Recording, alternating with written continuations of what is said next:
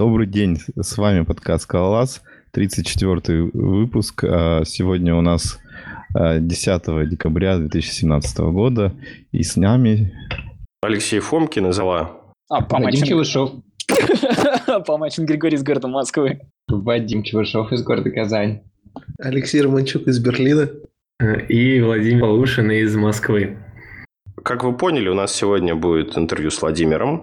А прежде чем мы начнем, у нас есть несколько объявлений. Во-первых, мы хотели сказать спасибо нашим патронам на Патреоне, которые, значит, соответственно, занесли денежку. Вот. И теперь мы будем каждый раз э, в первом выпуске месяца рассказывать, значит, кто нам занес, вот, и зачитывать их имена. И в этом месяце, да, да, да, и в этом месяце нам занесли Алексей, Дэн М, куратор Александр, Николай Татаринов, Фая Рож ЖПГ и Хаскил Кари. Спасибо вам, ребята. Да, всем спасибо. Второе объявление.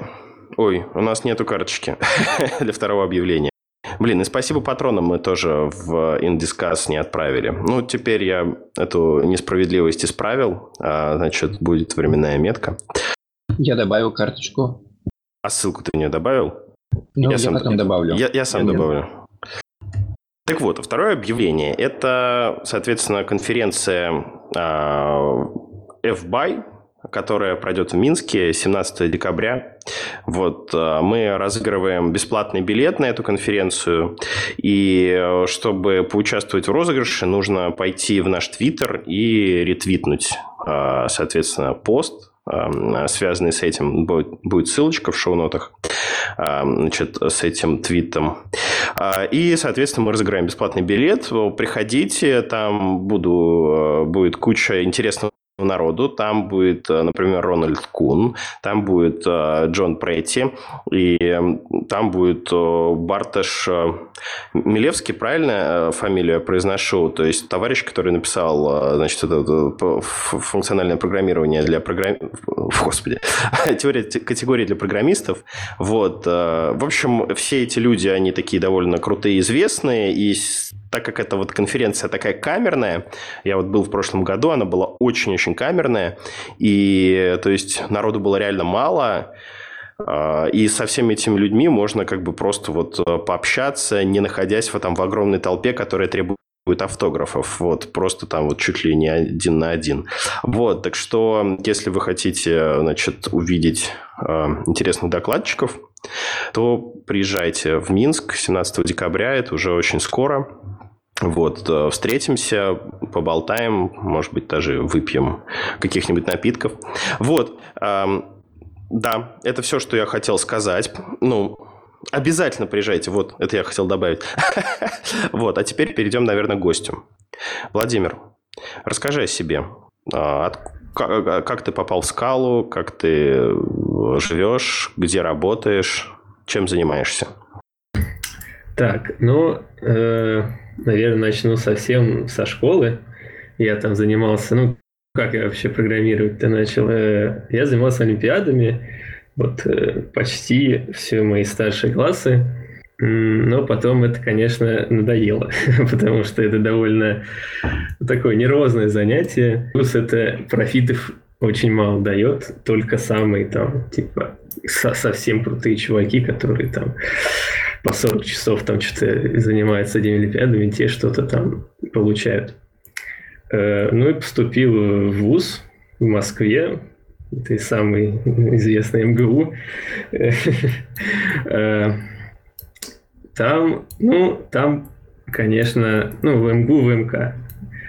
Там, конечно, много математики очень, то есть э, программировать там особо-то не учат. Даже на вот этом ВМК там что-то C, C++, такие базовые курсы. Но как-то это, конечно, было немного скучно. Так, и потом э, я в какой-то момент, э, а, ну, где-то на втором курсе я такой по знакомствам устроился в одну компанию. Ну, так я там был совсем, типа, таким на начальном уровне. Э, учился просто, что как там происходит в индустрии. Ну и там использовали, там как был, там был, видимо, кодовый база на Яве, ее на скалу. И, а в каком-то году было? Да, сразу, сразу спрошу, чтобы ориентироваться. В каком-то был году? О. Ну, хотя бы ориентировочно там. 5, 4 э, года, когда там 3, 2. Э, где-то 4 года назад, мне кажется, было в 2014-2013 году. Вот так. Ну, то есть, когда я пришел, что там почти все было переписано, кроме каких-то больших таких файлов, которые, которые они типа боялись трогать пока что. Ну, я там, мне сказали выучить скалу, ну, я так посмотрел Курсеру, почитал эту книжку Хорстмана «Скала для нетерпеливых». Ну, так вроде понял. Ну, то есть на уровне чисто там, что вот есть такие имплиситы, есть такие классы, есть там object, вот так. Эм, ну, и что-то там и поработал год. Ну, я так работал, полставки совсем, чтобы это с учебой как бы совмещать. Эм, ну, и потом ушел, и в универе начал, у нас там была кафедра машинного управления, вот я там э, туда там, сильно как-то так э, поучился. И летом э, э программу вот это Google Summer of Code. То есть, когда э, Google дает деньги всяким open source компаниям, э, они выставляют свои проекты, и всякие студенты туда подаются на эти проекты, свои заявки, и как-то так отбираются. Ну, половина там индусов, конечно, которые пишут «Сир, что сделаю для вас, Сир?» и так далее. Э, поэтому, видимо, русских как-то там, мне кажется, даже любят. Не знаю. Вот. И первый раз я поучаствовал в проекте вот этого Ли Хайо, в общем, создателя FastParse. Э, фамилию я, наверное, до сих пор не могу произнести. Никто не э, может.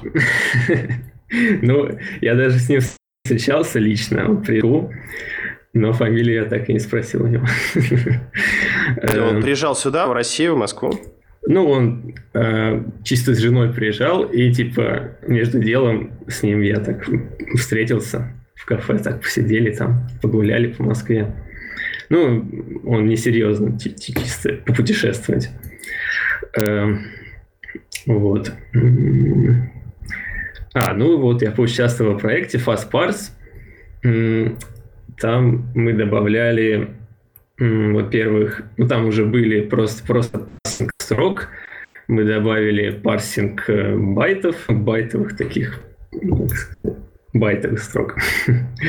И еще добавили такую э, стриминг, то есть чтобы можно было э, не хранить э, все данные для парсинга в памяти, отбрасывать какие-то префиксы. Вот. Ну, кстати, я до сих пор не видел, чтобы это где-то использовалось. Все, все используют обычный парсинг строк, но мы добавили классные э, примеры. Например, парсили э, Java bytecode, и он даже как-то работал. Так, ну и потом, вот после этого Google Summer of Code, э, этот Ли Хайо, будем его так называть, э, связал меня с Сэмом.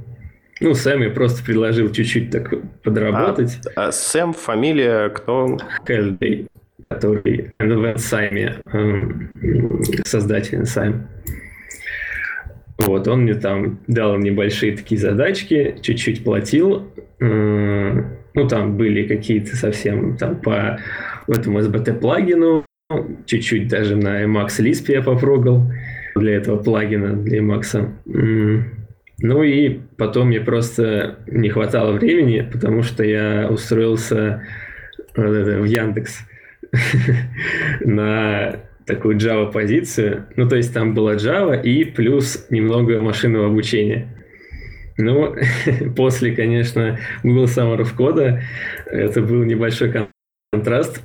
У них там такой чисто, чистая Java, э, Spring, э, плюс их библиотечка для, ну, то есть индексовая, которая 10 лет и которая пытается быть Scala Collections, то есть добавляет map, flat map, фильтр, что-то там фильтр, э, фильтр мэп, что-то такое. Э, ну, уже правда не помню, но как-то мне она не очень нравилась. Э, один недостаток был, что если сделать вот если взять сет, сделать для него мэп, то получится лист. Приходилось оборачивать опять в сет. То есть, ну, не знаю. Монады я... не нужны. Ну, ты знатно зашкварился, нет. можно сказать, вот так. Ну, не только зашкварился, нет, там были монады, там же был flat map.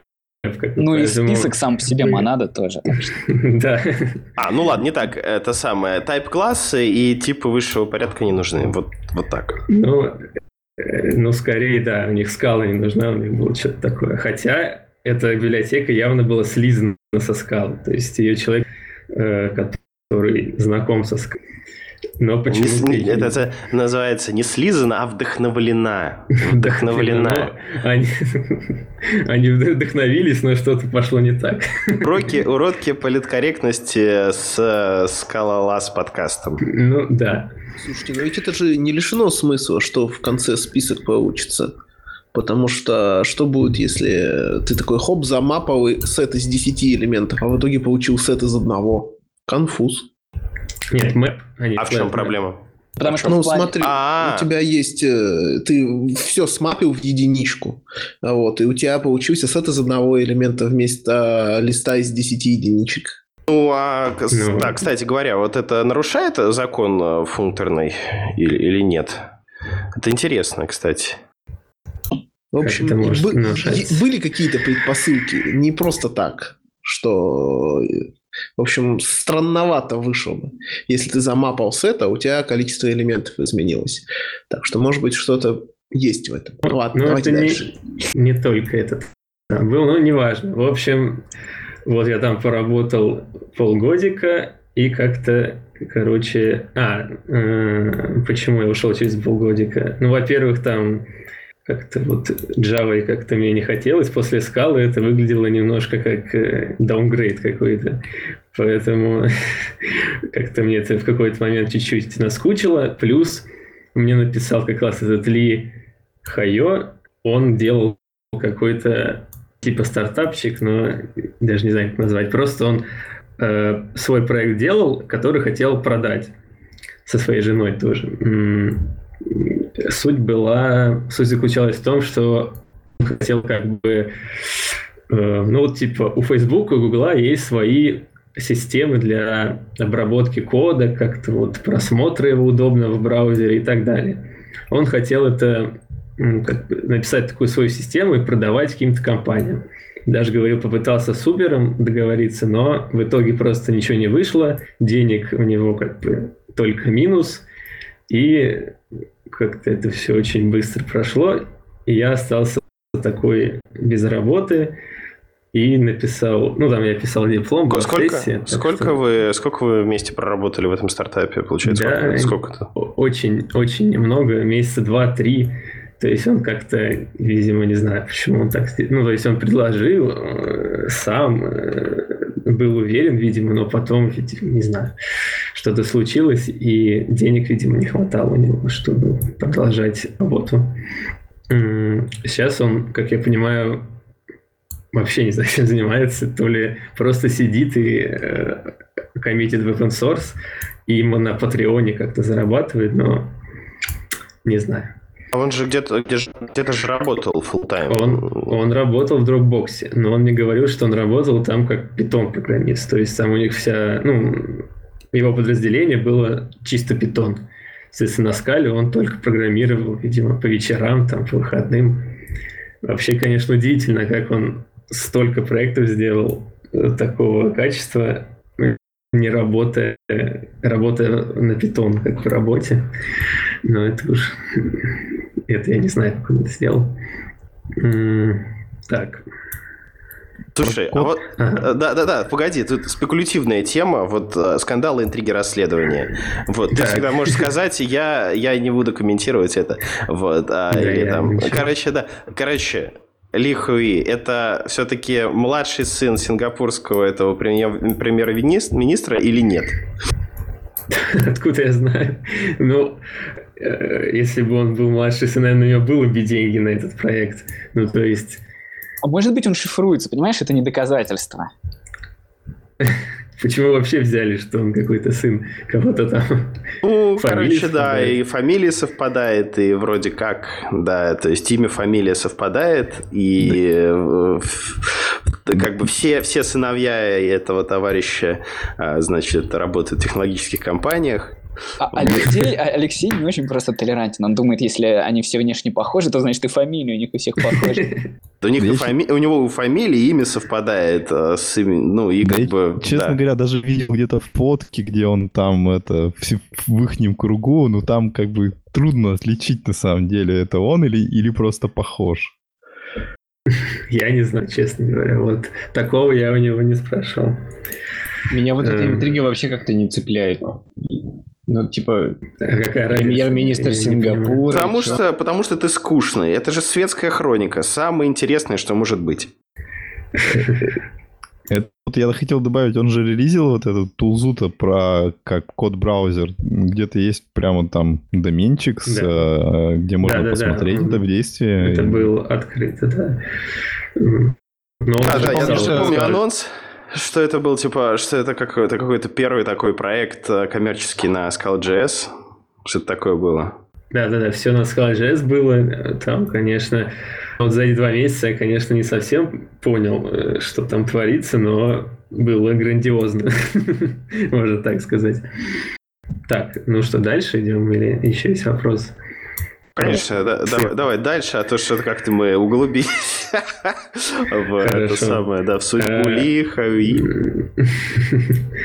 Э, так, ну, кстати, вот я так скажу, очень педантичный, то есть он прям все хочет прям так э, красиво сделать, там пулы квесты стола меня красиво оформлять, так что такое.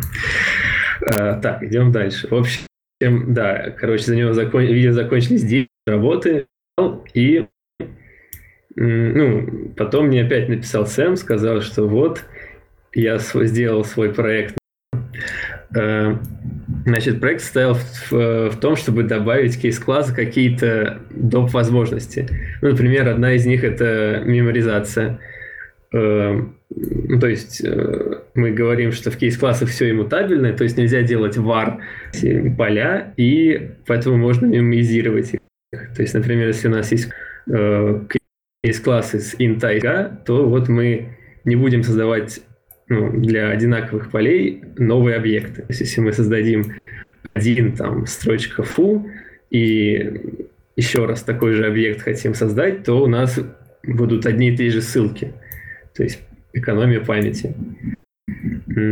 Еще один прикольная штучка была в запаковке типа опшенов, всяких булианов в битовые, ну, в биты. То есть, например, если создать кейс-класс с 5 булианами и 5 опшенами, то он запакует это все в 10 битов, ну, именно обертку, для, ну, то есть, что именно для опшена. То есть, например, если у нас был option string, то он просто создать поле string и option поместит в бит.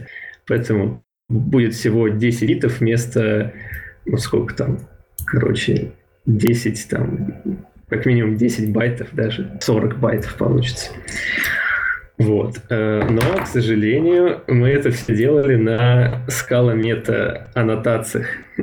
И потом под конец, ну, в сентябре, видимо, эта команда, ну, в виде, в виде я забыл имя, Xenoby, э, вот у вас выступал, Женя, да, и Олаф, они, видимо, сказали, отменили эти макроаннотации, и наш этот сталаг... мы его называли, ну, точно называли, проект назывался «Сталагмит», и, э, в общем, он как-то, судьба его сейчас пока не решена. То есть Сэм говорит, может быть, перепишет на обычные макросы, но сейчас это, видимо, устаревшая технология. Так, а, ну... Подожди, это тот самый проект, где как бы, ну, такой а-ля автовывод, ну, deriving э, этих нет, нет, классов, нет. нет? Да, нет, это был смежный проект, там был сталагмит и сталактит. Сталактит — это вот как раз э, deriving, который, видимо, Сэм перевел в scalaz deriving. Вот. Его сделал там за пару дней всего этого. Но там не очень много. То есть он просто на макросах обычных создает э, эти имплисит. Там это подробности. Ну да, он как бы его создал так, типа, с, с этим сталагмитом, сталактитом. Так, э, ну идем дальше. А, ну вот и после Google Summer of Code э, он сказал, что можно вот устроиться, э, помогать ему в Ensign. И сейчас я вот Scala Fix с Олафом делаю. Ну, то есть, вот я несколько месяцев сейчас, э, во-первых, там были задачи про Ensign SBT плагин, я его переносил на SBT 1.0. Ну и, в принципе, он уже работает под SBT 1.0. И еще одна задача была как раз про LSP сервер. То есть я брал, я взял репозиторий Драгоса, который там ну, делал подожди, под, под, подожди, что? давай остановимся. Э, вот, э, надо рассказать вообще, вот, э, что, что за репозиторий Драгоса, потому что я а, думаю, давайте, мало это да, странно. Но я хотел сейчас как раз ну, объяснить. Слушай, а прежде чем мы пойдем вот в это все, а угу. почему все репозитории переехали с GitHub на GitLab? Я понимаю, что это а, немножко... А.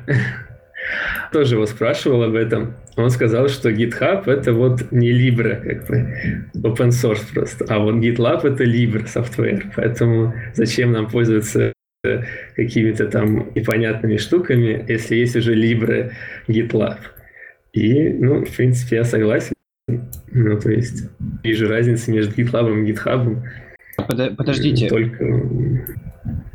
А что? Просто, просто как мне помнится, переезд репозиториев ну вот Сэма был в плане не то, что это переезд репозиториев, а то, что он положил все в один и перекинул их на GitLab.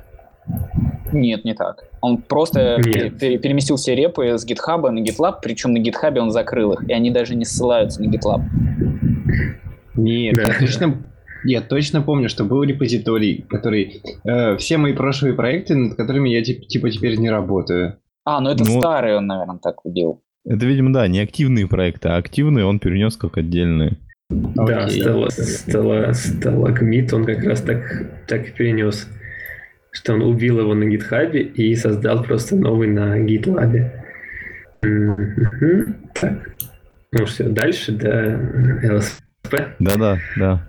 Хорошо, но вот есть такой какой-то прям легендарный репозиторий от Драгоса или Юлиана, его так зовут. Э, там он э, написал плагин Enzyme, который э, делает как раз Language Server Protocol и плюс еще у него написано плагин для VS Code, который запускает Э, запускает его плагин, и, ну, и LSP работает. То есть э, можно прям редактировать скалу в, в VS Code, и там будет посвечиваться всякие ворнинги, ошибки, и все вот будет работать.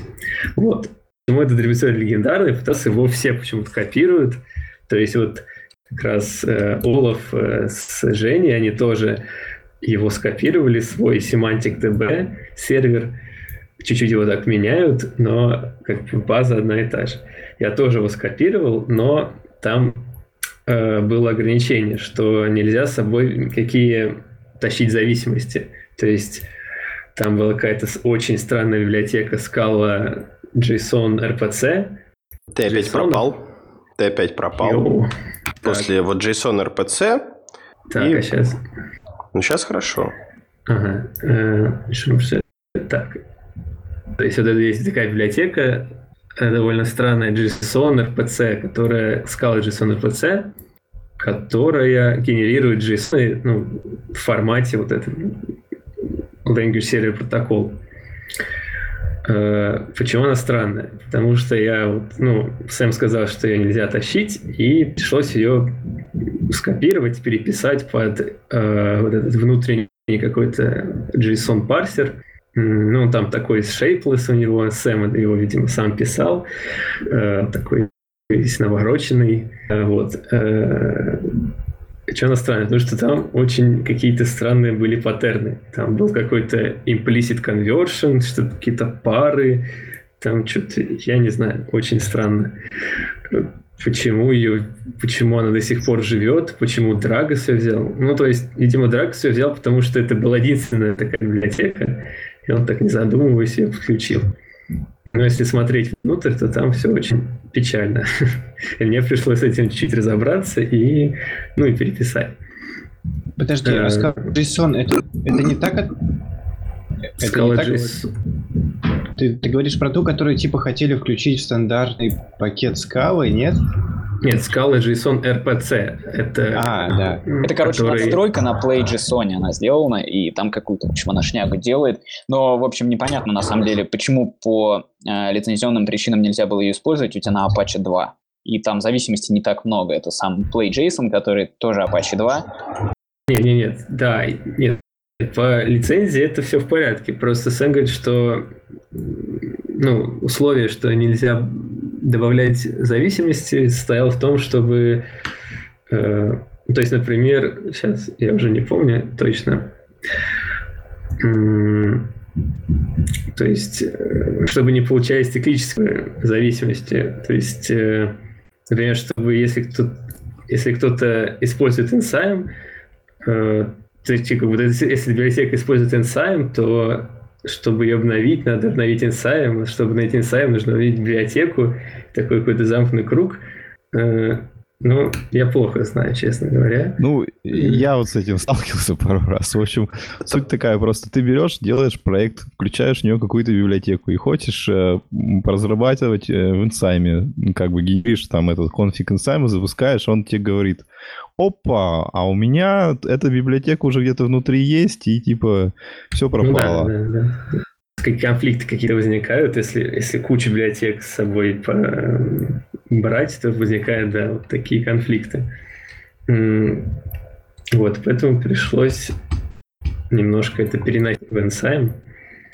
Э, ну и как и вот эту кодовую базу Драгоса. Но как бы самый верхний уровень, где идет работа именно с с инсаем, вот этими, с внутренностями, там почти не пришлось ничего переделывать, то есть просто я взял, так, ну, сказать, скопировал, и, в принципе, все работало. Но вот то, что внизу, вот эти все JSON, JSON RPC, вот это все, то есть как, как работает именно протокол Language Server, а не как работает Ensign, это, это пришлось переделывать.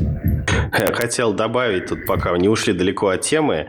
Скалолаз – это подкаст про копипасту, что в прошлом выпуске мы с Женей Бурмака обсуждали, а, что скала мета копипастится в разные проекты и меняется, чуть-чуть подпиливается, но в целом там ну, изменения уже не бэкпортируются никуда. Вот. А, что тут, получается, все этот репозиторий Драгоса копируют. И даже скала мета для своего Semantic DB скопировал репозиторий Драгоса. Очень забавно. Ну да, да, и Сэм поэтому э, был недоволен, что... Э, то есть, и этот Драгос, по-моему, не только они скопировали, мне кажется. Еще кто-то это сделал, но я могу ошибаться. Э, но вот он как раз был недоволен, то, что все берут, делают свои сервера, то есть там Доти сделал сервер. Э, как я понимаю, для Doty Language Server он основан на какой-то библиотеке Lipsa, который, ну, видимо, его делали для того, чтобы сделать language server для Java, ну, как бы вынесли эту логику language server, и этот разработчик заюзал как раз вот эту библиотеку, э, так, но в Ensign она не применяется. Потом есть еще ну вот сейчас будет еще SBT сервер. То есть получается уже 4 сервера самых разных. И когда кто-то делает клиент, вот такая же была ситуация, то у него, конечно, возникает вопрос, то есть какой сервер вообще скачать, запускать, то есть э, там есть э, Алексей Алехин, что ли, он разрабатывает для Атома плагин, и он как раз хотел брать и запускать, как бы, то есть поддержать все четыре, ну, либо все, все, все три, э, и да, дать пользователю выбор, какой запускать. но... А получается, знаю, для... они по протоколам разные? То есть language, это же все language server протокол, он должен быть один или нет? Ну, сам формат почти одинаковый. То есть э, редактор, он принимает, ему все равно, кто это отсылает, ему главное, чтобы э, был корректный формат. Поэтому они все очень похожи, но все используют разные технологии для обработки скайп, понимаю. То есть Insign это чисто вот самописное, там э, чисто вот инструмент обработки скала и чисто вот, чтобы анализировать его. Semantic DB это что-то такое вот, видимо, то, что они получилось в процессе вот этой всей истории с Твиттером, видимо, с, с, с, то, что Женя делал.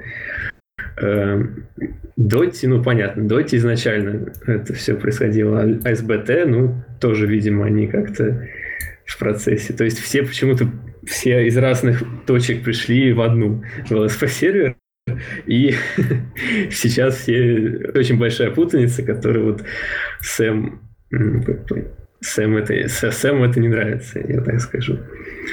И сам он говорит, что ему вообще пофигу на этот ЛСП, ему вот нравится Emacs и Ensign. Все, как бы остальное его не тревожит. А LSP для него как, ну, типа, можно сказать, хайп, чтобы, типа, Ensign тоже был, как бы, свое местечко нашел. Uh, так. Что дальше? А, ну еще я даже пару сделал клиентов для этого Ensign сервера, language сервера для Atom и для VS Code, и общую базу этих двух плагинов, которые написаны на JavaScript, написал на Scala.js. Но это такая, конечно, штука не очень стабильная. То есть для VS Code вроде работает хорошо, потому что вроде в Microsoft постарались с этим протоколом, и свой редактор они его хорошо запилили. А вот Atom как-то очень, очень тяжко ему это дается. Он почему-то запускает каждое... То есть, если закрыть все вкладки со скалой, он сервер убьет. Если открыть новую, он заново запустит. То есть, происходит такое... Ну, то есть, а запуск сервера это где-то минута, 30 секунд. Плюс еще вот э, garbage коллектор там старается все это зачищает. Поэтому с атомом как-то все очень пока нестабильно, я бы сказал. Именно в смысле language server. Вот, ну, в принципе, на этом я закончил свою работу с ЛСП. Э, подожди, подожди. А ты вот э, можешь рассказать, а какие фичи, вот конкретно та реализация, которая есть вот а. в, в снапшоте Инсайма сейчас mm-hmm. Uh, ну, то есть, что можно в редакторе, да, делать? Да-да. Mm-hmm. Так, ну, там есть э, всякие ворнинги, показываются ошибки. То есть, так, э, либо такой желтой линией, такой э, подчеркивается, либо красный. Есть go to definition, то есть можно нажать на, на string, и он тебе Опять пропал. Перенесет в, ну, как раз в припал. А сейчас? Go to definition и пропал. Так. Может, у меня кнопка поджимается. Ладно. А, так, ну, ну да, там можно... Там есть подсветка ворнингов, ошибок, go to definition. Соответственно, если нажать вот Ctrl-клик на string, то он принесет э, тебя в предев, скала предев, где объявлен этот стринг. Но, в принципе, это все было у Драгоса. То есть никакой новой функциональности я не добавил, просто перенес в сам, в сам инсайм эту возможность.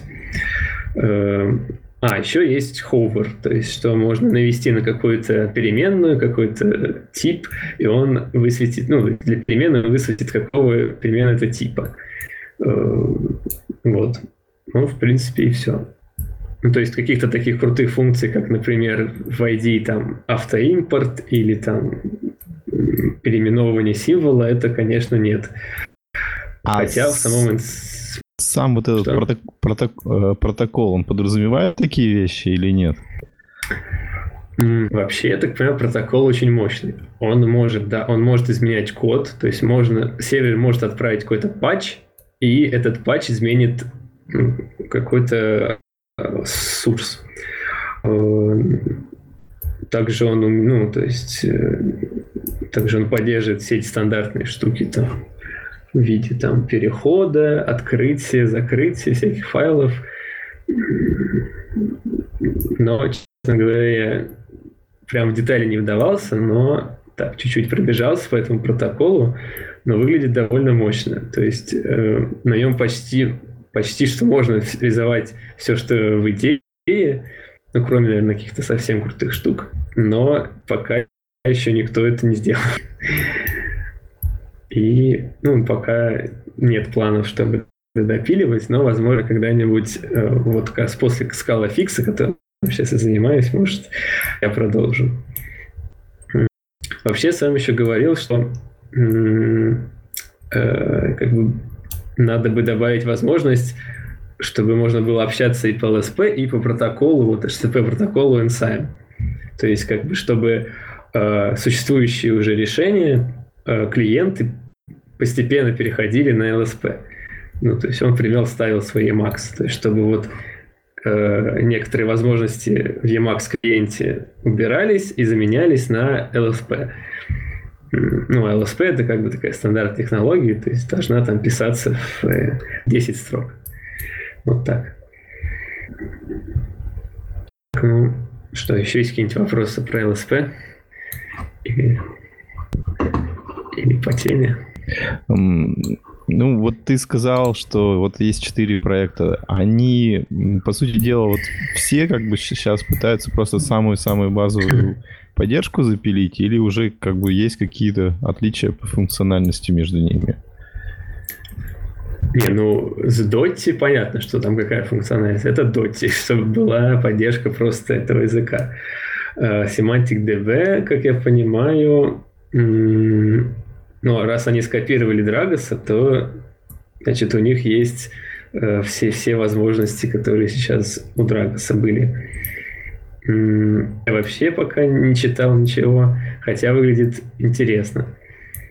Но, в общем, честно говоря, я плохо знаю, что и семантик, либо у Доти, вот могу только за пояснить, так сказать, за инсайт. А скажи, вот это все отличается по скорости от идеи, да? То есть имеет ли смысл переходить? То есть, например, ну вот идея на моем э, стареньком MacBook подтормаживает. Вот, долго индексирует и всякое в таком духе.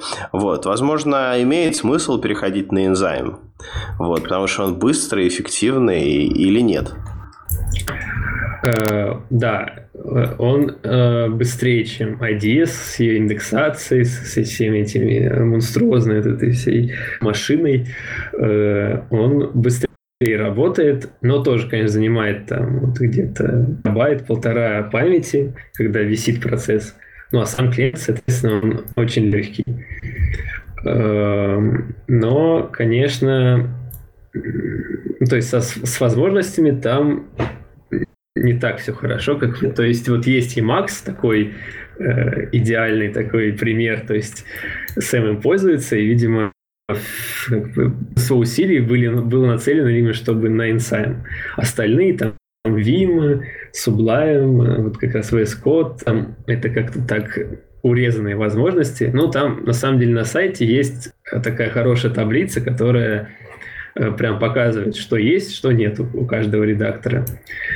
Эм, соответственно, но еще главная проблема, что никто не контрибьютит в эти клиенты. То есть вот они, кто-то их сделал там один раз, год назад, например, и никто больше не добавляет никаких новых вещей.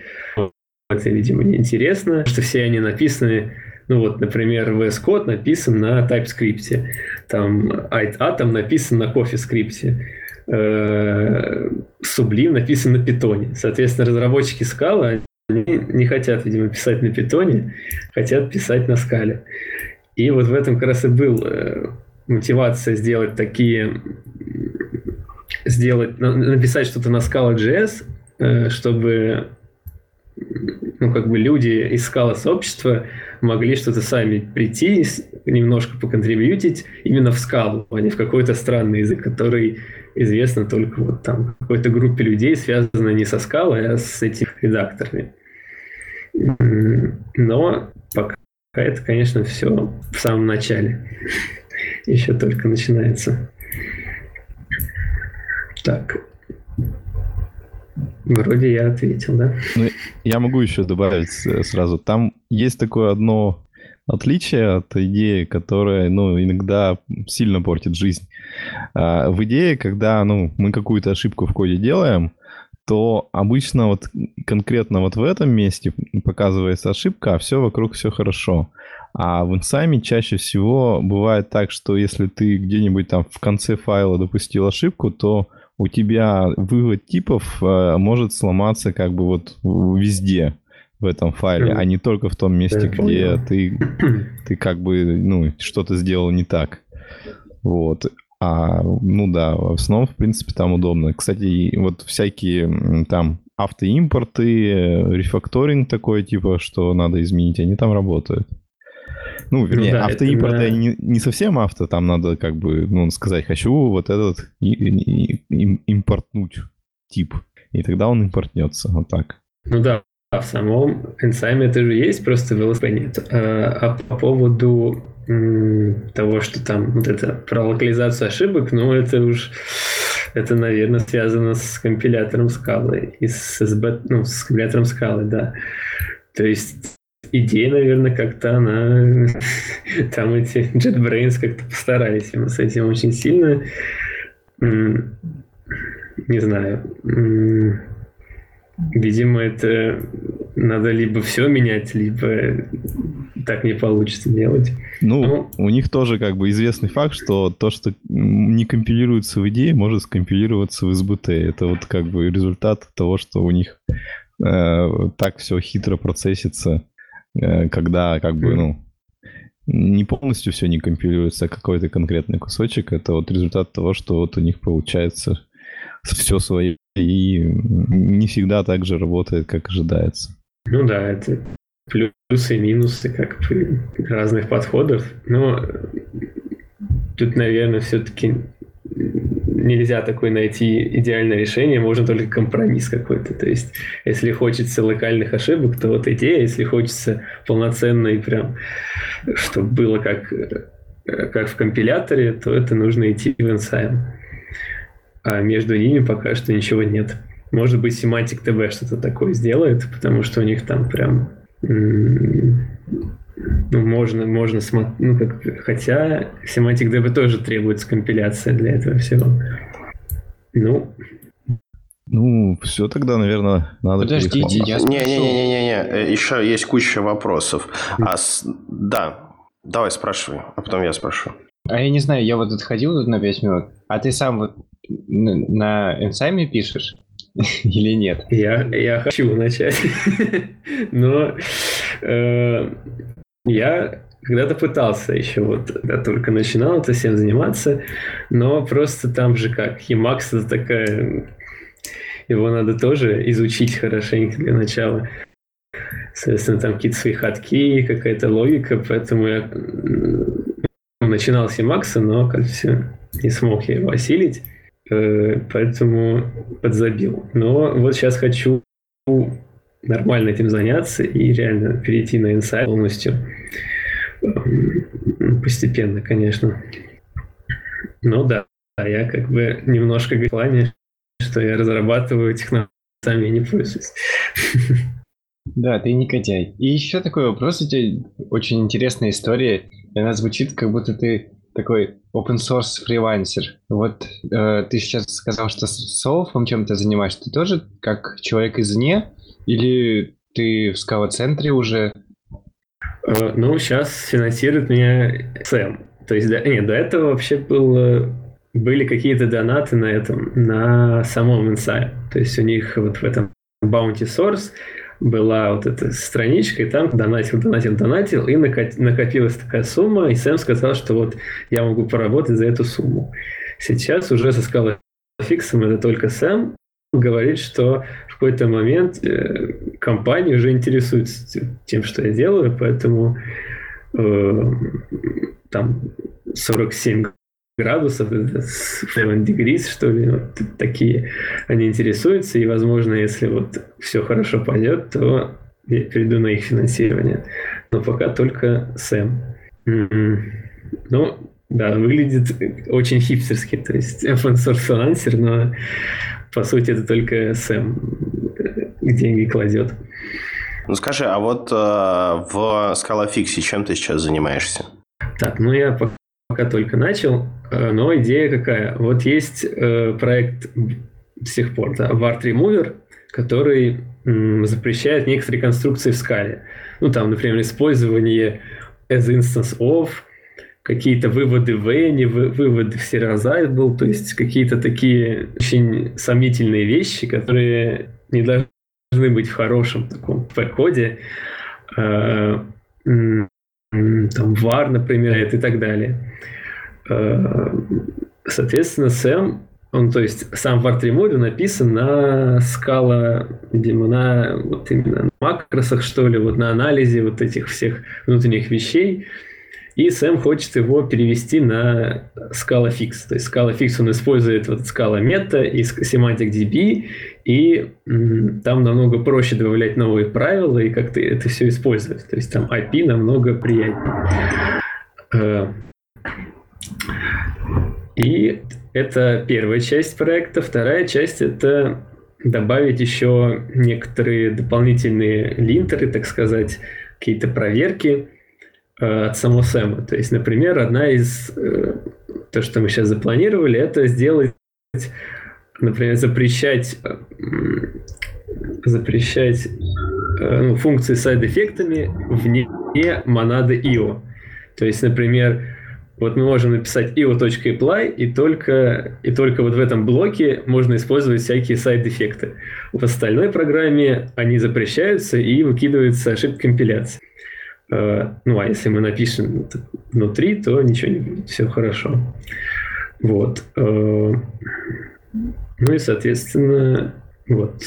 Так, что там? Пинг. Алло, а, алло. Да, да, да, да, да. Сейчас я смотрю, смотрю просто файл, где наши все идеи собраны. Э, Короче говоря, просто добавить ScalaFix в Art Remover и еще много всяких полезных штучек, чтобы, ну, как бы, чтобы э, весь, весь мир погрузился в функциональное программирование. И компилятор сам запрещал использовать нефункциональные конструкции. Э, ну, Сэм говорит, что, возможно, после этого проекта я опять буду заниматься инсаймом, если будут деньги. Э, так, ну, в общем-то, и все. Ну, слушай, а, ребят, есть у вас еще вопросы? Ну, видимо, вопросов нет. А, спасибо большое тебе за рассказ, Владимир. Это было реально интересно. Это вот, как ты выразился, очень по-хипстерски звучит. Это прекрасная история, оригинальная, да, то есть обычно а, путь а, программиста выглядит по-другому. Вот. И вообще, как бы приходи, рассказывай. Интересно, куда это все тебя приведет в дальнейшем. Вот, можно мне еще... А, вот как раз э, про то, как меня это все привело. Ну, то есть я хотел так, наверное, даже порекламить. Это был Summer of Code. То есть если кто-то вообще слушает, э, какие-то студенты этот вот сейчас подкаст, то я всем рекомендую, конечно, поучаствовать, потому что это очень классная вещь. То есть там есть не только скал, конечно, там есть всякие питон, всякие там... Я даже видел что-то типа open source Майнкрафта, но это, конечно, уже за гранью добра и зла, видимо. Но можно тоже поучаствовать. То есть вот э, только благодаря ему я вот вышел на такие замечательных людей, как Сэм, там вот эта вся компашка, кстати, Женя, э, Олаф. Э, естественно, если есть возможность, если там э, как-то есть желание, мотивация, то надо обязательно участвовать, хотя бы пытаться. Правда, конечно, там сейчас мало платят. То есть там так интересно сделали. То есть первый год участвовал, там платили 5 э, баксов за, ну, за все лето, то есть за три месяца. Сейчас почему-то они так решили, давайте-ка сделаем динамическую оплату для разных стран и сделали для России 3 тысячи, 3 тысячи. Там для какой-то Швеции там 6 тысяч, то есть, то есть где люди богаче, там больше, где, видимо, по их мнению, беднее, платят меньше. В Украине, например, вообще минимальная оплата. вот. Но не особо, конечно, меньше, чем в России. Э, вот так. Ну, то есть, вот, как бы универ, я хотел сказать, мало дает в плане программирования, ну, во всяком случае, мой. А вот Google Summer of Code вообще, я знаю даже еще одну историю. Там один человек в физтехе, он занимается сейчас C-Lang, и там вообще чуть ли не в Google уже едет. То есть, Слушай, согласись, а, если бы, ну, то есть не всякий как бы студент может пойти и начать контрибьютить а, в FastParse и начать контрибьютить в Silang и начать контрибьютить там, я не знаю, в Insign. Большинство там, я не знаю, третьекурсников, четверокурсников, придя вообще в какую-либо кодобазу, они просто на это дело посмотрят, похлопают глазами, скажут, я ничего не понимаю, Тимлит, скажи мне, что писать. Вот.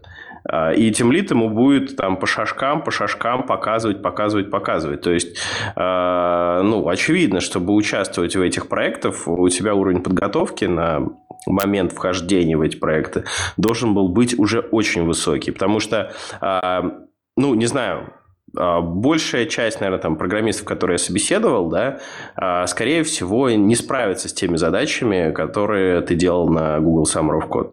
Э, ну, вообще, вот у меня было... С десятилетним, когда, да, с десятилетним нашем... опытом программистов не справиться с этими задачами. А... Разведут руками и скажут, типа, ребят, ну, что это такое? Ну, ты просто и слишком многого хочешь от студентов. А, вот у меня был опыт общения с такими студентами, которые контрибьютили в наш проект, и они тоже были участниками Google Summer of Code, и мы старались давать им какие-то задачи, которые немного обособлены от всего. То есть... Э, а что за проект? The Jet Rallies. Это GIS фреймворк, э, который процессит большие данные, ну, большие объемы данных и маленькие. Сейчас это, это JetBrains, да? А, нет, это... Нет, это другой. Это GIS. Это ага. другой проект, вот. А, и да, студентам давали э, немножко обособленные вещи, потому что понятно, что никто в кодобазе целиком не разберется, но когда проект более-менее матюрный, когда его можно как-то, ну, он достаточно причесанный, значит, есть какие-то вещи, которые можно сделать нас, ну, просто спрототипировать. Этого достаточно, чтобы какой-нибудь proof of concept, да, э, то есть сделать, например, там какой-нибудь еще один IO для чего-то и сделать это хотя бы на уровне концепта. Тогда Гриш, станет... Гриш, ну ты понимаешь, о чем я говорю. Я говорю Да, о... да, да, но да. все равно вот студенты делают там какую-то отдельную функцию, да, то есть у тебя там приложение, вот твой Королев там рендерит страницы, и ты хочешь, чтобы у тебя была другая экспериментальная функция, которая делает рендеринг на основе какой-то другой математической функции. Например, я просто так вот из головы взял. А, я говорю о том, что значит, э, значит, студенты вузов, где действительно не учат программирование, вообще не смогут сделать ничего. Вообще ничего. Вот. Не, а, а ребята... Спи... Ну, ну, ты говоришь просто, вот, типа, там, в МГУ не учат программирование. Вот. А, не, вот. Ну, ну, меня ты не учил короче, в универе программирование. Да, по послушай, вот. А, а люди там с пятилетним, десятилетним опытом не сделают, потому что не могут э, выйти из своей зоны комфорта, которая заканчивается там на Enterprise Java или на каком-нибудь Spring Data и Spring MVC. Понимаешь, все, что отличается от Spring Data и Spring MVC, для них будет там, короче, непонятно. Вот. Вот по моему опыту, если говорить, э, вот первый проект это был FastParse. FastParse это вот буквально несколько тысяч строк. То есть это довольно, довольно маленький проект. То есть это просто парсер. Э, парсер, вот, ну, комбинатор для парсеров. Соответственно, я там чуть ли не написал за лет, то есть там добавил треть еще к, этому, к этой библиотеке. Ну и плюс, конечно, мне помогал сам Ли. То есть он там чуть-чуть так потом порефакторил то, что я написал, но как бы да, в принципе, сейчас я просто спутаюсь, конечно, с вами Гриша, это был то да. Да, кто-то там да, говорил. Про ГИС а, Гриша, а вот э, я Леша. Нет, это тебя я знаю. Про королев как бы это... Вот, когда популярность проекта происходит а, популярность создателя. Да. В общем, э, да, вот Гриш говорил правильно, что студентам там дают именно не, не разобраться там в огромной базе какой-то кодовой, а просто написать какую-то одну функцию, какую-то, ну, то есть большую функцию, то есть какой-то модуль, например, э, написать вообще что-то с Второй раз, второй год я участвовал, и мы сами писали буквально с нуля. У него была только спецификация, то есть то, что он хотел, тесты как бы, и я писал вот эту библиотечку. Ну, хотя, да, согласен, что если человек там пришел на первом курсе и такой, ой, что-то не могу на Паскале писать, как сложно, ну да, он, конечно, не сможет на втором-третьем курсе начать там контрибьютить, начать там это все делать. С другой вот, стороны... Вот у нас вот есть отличная такая контрибьюция, вот отличный пример такой, а, ну, слишком даже, наверное, отличный. А, студент а, реализовал кригинг, эту предикцию Винера Колмогорова, и это просто математическая функция. В принципе, не очень важно было, как он ее реализует. Он ее реализовал что-то среднее такое между Java и Scala было. Понятно, мы отрефакторили, и этот код до сих пор лежит, и он отлично работает. Вот. И фактически он просто реализовал ее очень обособленно. После мы, конечно, с течением времени это как-то сами уже интегрировали, чтобы получше она э, в общую стилистику проекта вливалась. Но самой задачи сделать что-то готовое у студентов точно нет. Ну, Достаточно, Сейчас, на самом деле, proof, что, proof of concept. Что он, что, что он сделал? Я просто... Что-то с Колмогоров, что? Uh, the Krigging. Короче, просто функцию... Uh, Функцию чего? Uh, это интерполяция. Функция интерполяции точек. А. То, то есть там вообще ну, да, фактически да, да, там... не важно знать язык-то. Да, еще Summer Code не только про такой хардкорный кодинг, это плюс там есть такая задача для аналитиков, то есть, ну, то есть таким более математический анализ какой-то Плюс, э, то есть связано, например, с машинным обучением, с какой-то той же математикой. То есть вообще можно почти всем студентам что-то найти. Но, конечно, нужно выделить конкуренцию. Там есть эти индусы, которых просто толпой туда ломятся за эти баксы, короче. И, ну, и все-таки там такое. То есть, конечно, нужно, нужно что-то знать перед голосом of Это не для тех, кто чему не для тех, кто учится, а кто, кто, уже может что-то сам сделать. Так, ну, у меня все. А подожди, Гриш, а, а получается у вас Геотрелис был тоже как этот, а, как один из списка, куда можно было податься на Google Summer of Code? А, да, но это было года два, два назад, наверное, или три или два с половиной, что-то такое вот. Один раз мы участвовали, и, ну, потому что хотелось реализовать какие-то фичи, ну, то есть просто нам было выгодно это сделать, чтобы кто-нибудь со стороны попробовал какие-нибудь экспериментальные вещи, а своих ресурсов не очень хотелось тратить на это. Вот так вот. Очень прозаично, то есть нету никаких за этим э, высоких целей на самом деле. Ну, по крайней мере, у нас не было. Не, ну, чужие деньги, так что можно тратить. Ну, open source, он на то и open source.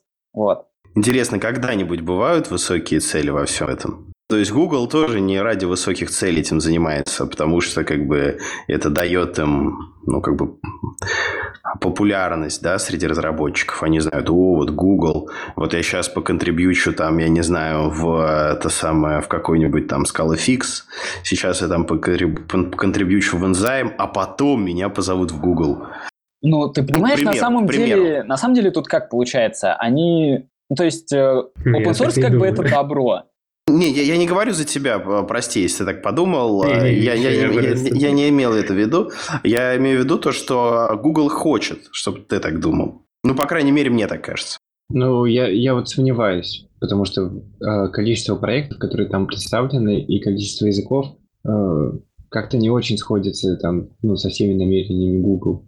Ну, а ну, какая, они... какая разница? Это, ну, как бы, э, ну, пиар, пиар-акция. Ну, они, как бы, всегда компании большие что-либо поддерживают, э, какие, какие-либо вообще, какую-либо движуху войти, чтобы, как бы, быть в центре внимания. Если ты не поддерживаешь, про тебя никто не знает, даже если ты там огромный и зарабатываешь кучу бабла тебя просто нет как бы на этом рынке. И как бы когда чувак говорит, знаете, я работаю в компании там рога и копыта, у нас там, не знаю, 5000 разработчиков, у нас там охрененные технологии все остальное. Такой, рога и копыта, что это такое? Мы не знаем.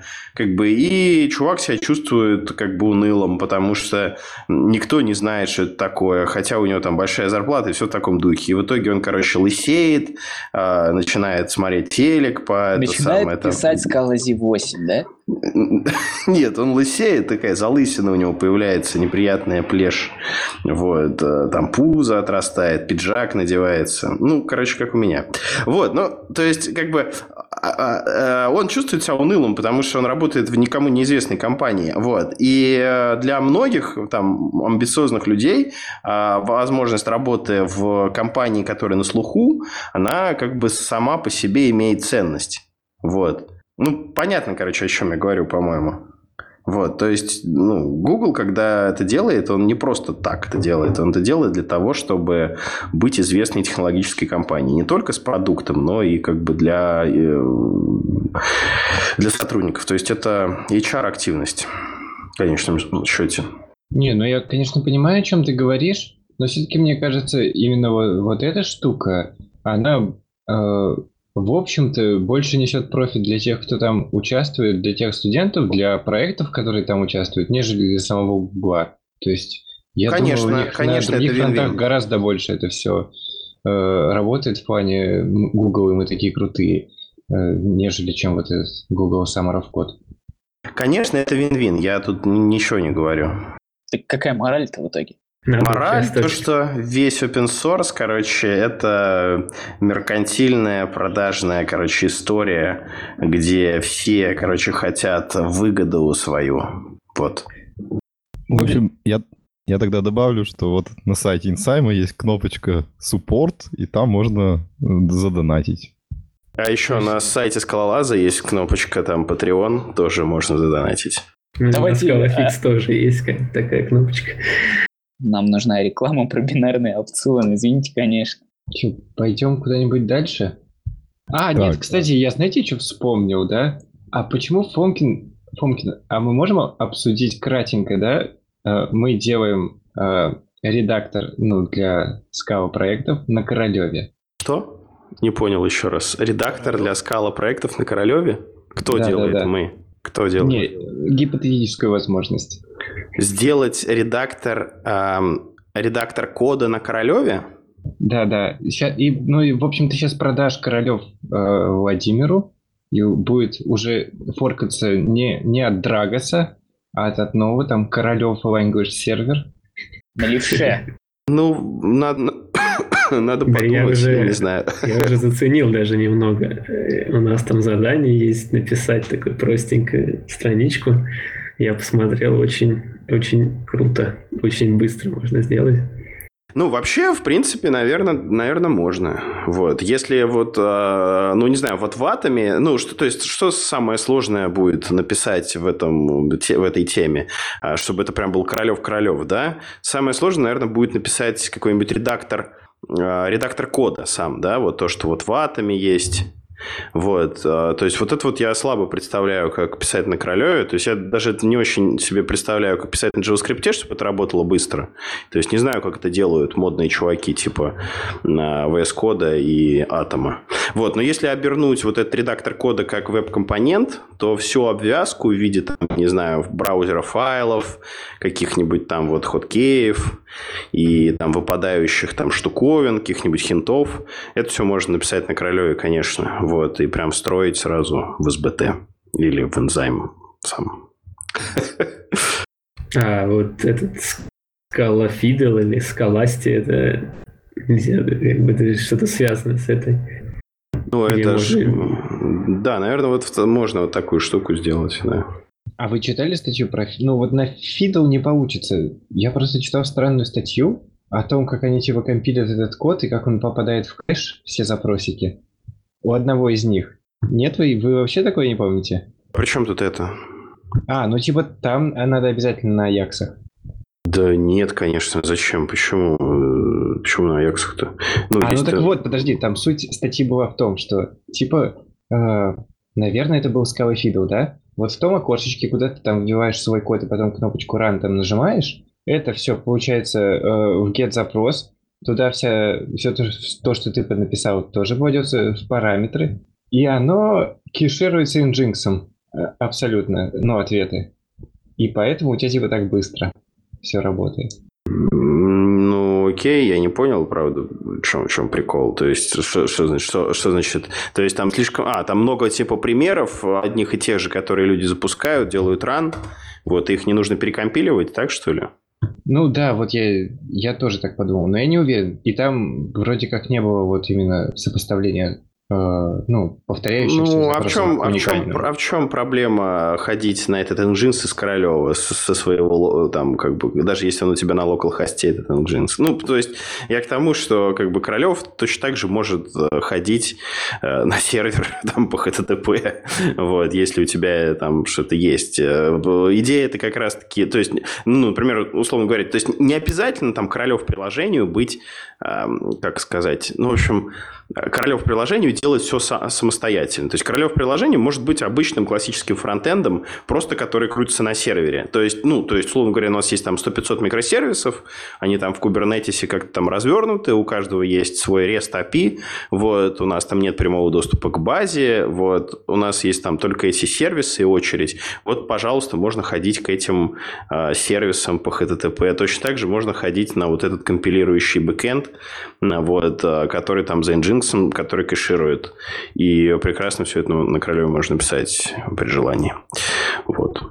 Короче, самое как бы подлое здесь, это вот этот редактор кода. Он весит какие-то там нескончаемые килобайты, вот, и вся прелесть Королева, она, мне кажется, теряется как раз из-за редактора кода.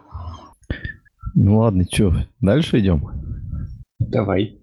Так, вот в продолжение про language сервера появилась э, статейка, как а, прикрутить SBT сервер к Sublime Text 3.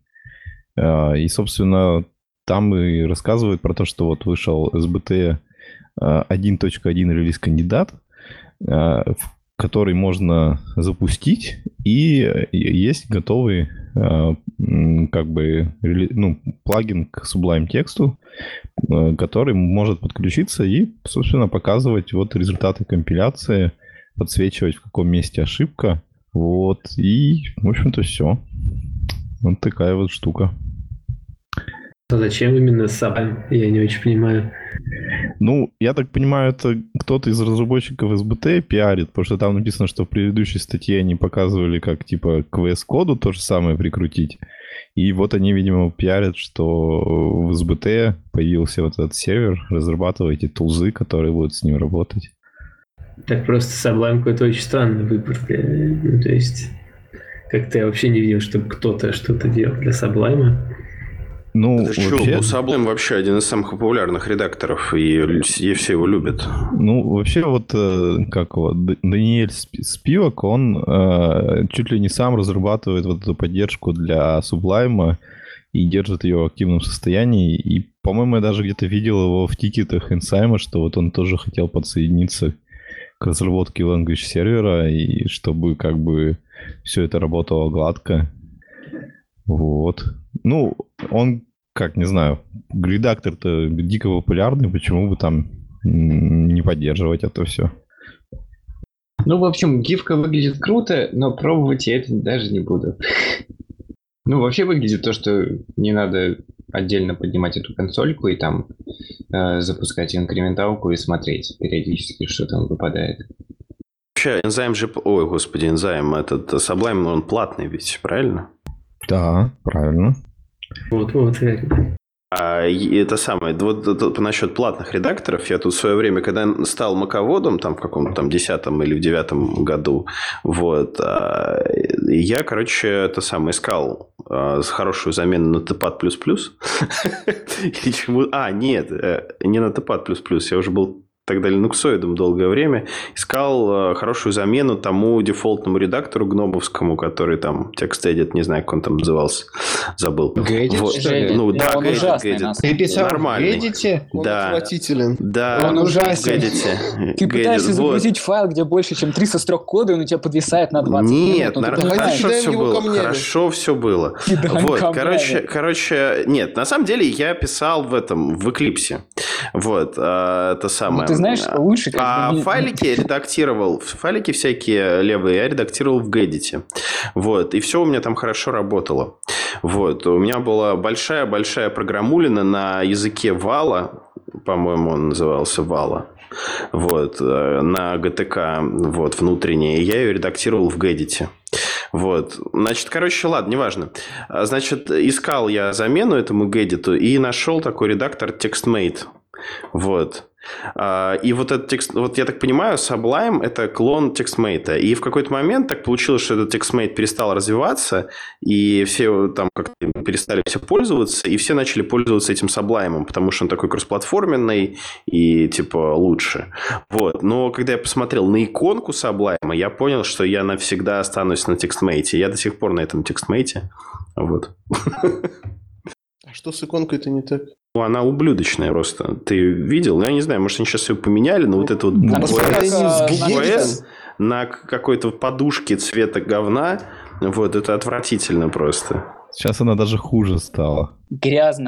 э, грязно-оранжевый на грязно-сером.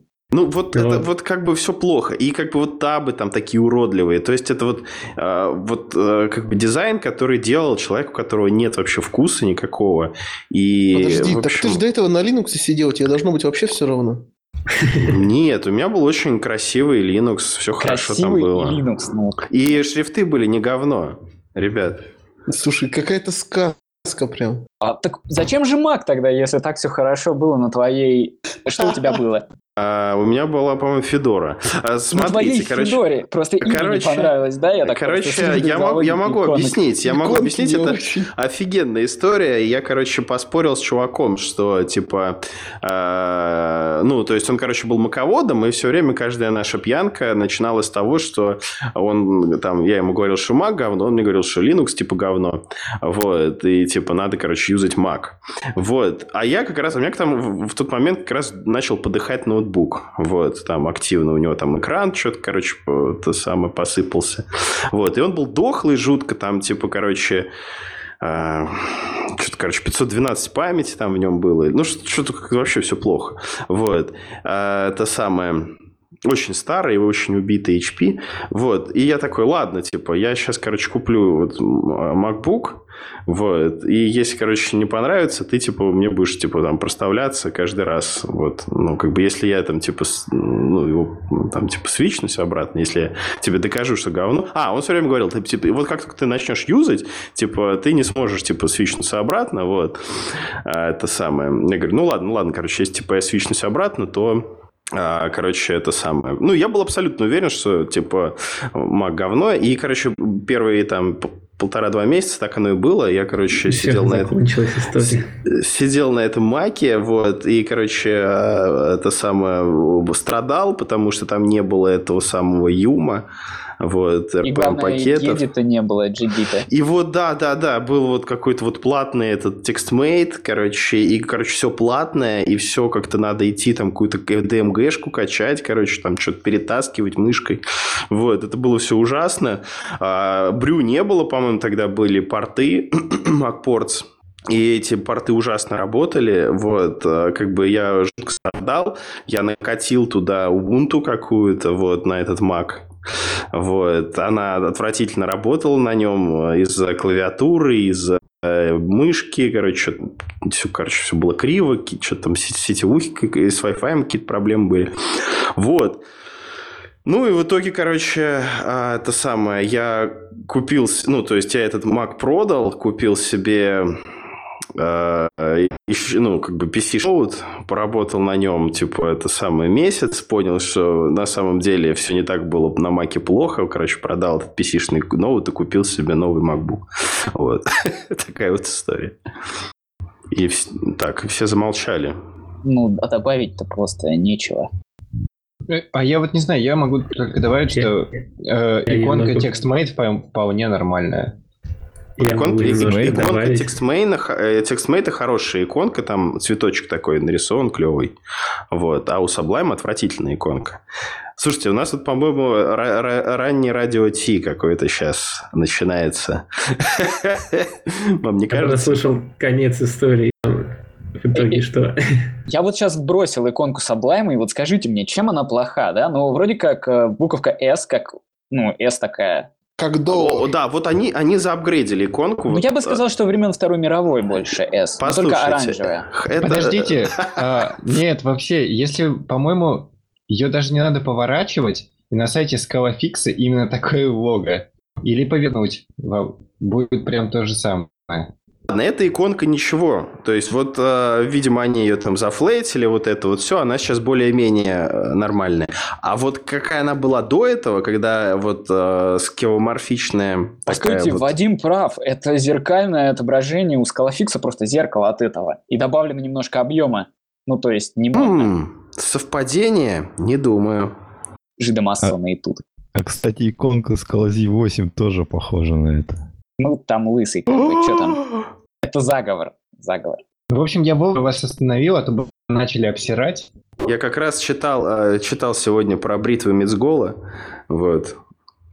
По-моему, как бы все сходится. Во, Леша нашел старую иконку Саблайма. Вот ну, теперь не то, чтобы понимаете? нашел, я нашел у себя на маке ее. Вот она у меня слева панелечки до сих пор такая. Теперь вы понимаете, о чем я? А, а что в ней не так? ну, нормальная иконка, как иконка. иконка. Ну что ты хочешь от условно-бесплатного приложения? Давайте уже к монаткам. Или к чему-нибудь такому. Давайте.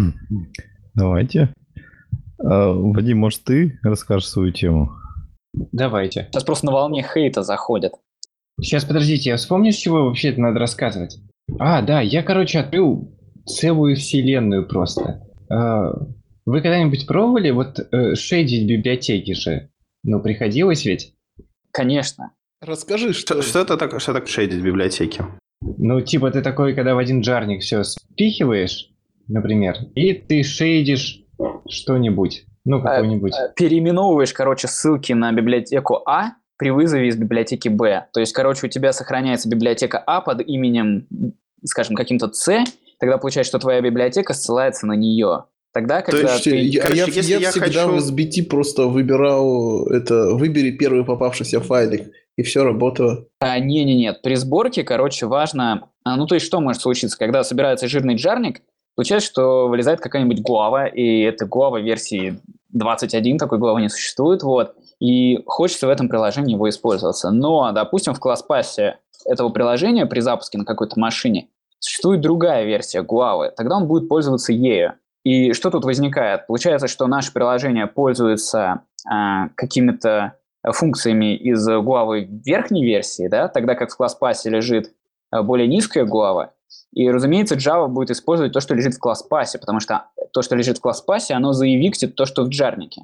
Чтобы такой проблемы нет, единственный способ – это переименовать библиотеку, которая у нас. Назвать ее по-другому в момент собирания толстого джарника. Вот. И тогда, Послушай, скажем... это, это переименование пакета, да, эта библиотека будет называться не там не com Google Guava, а будет называться там, не Guava знаю... 2.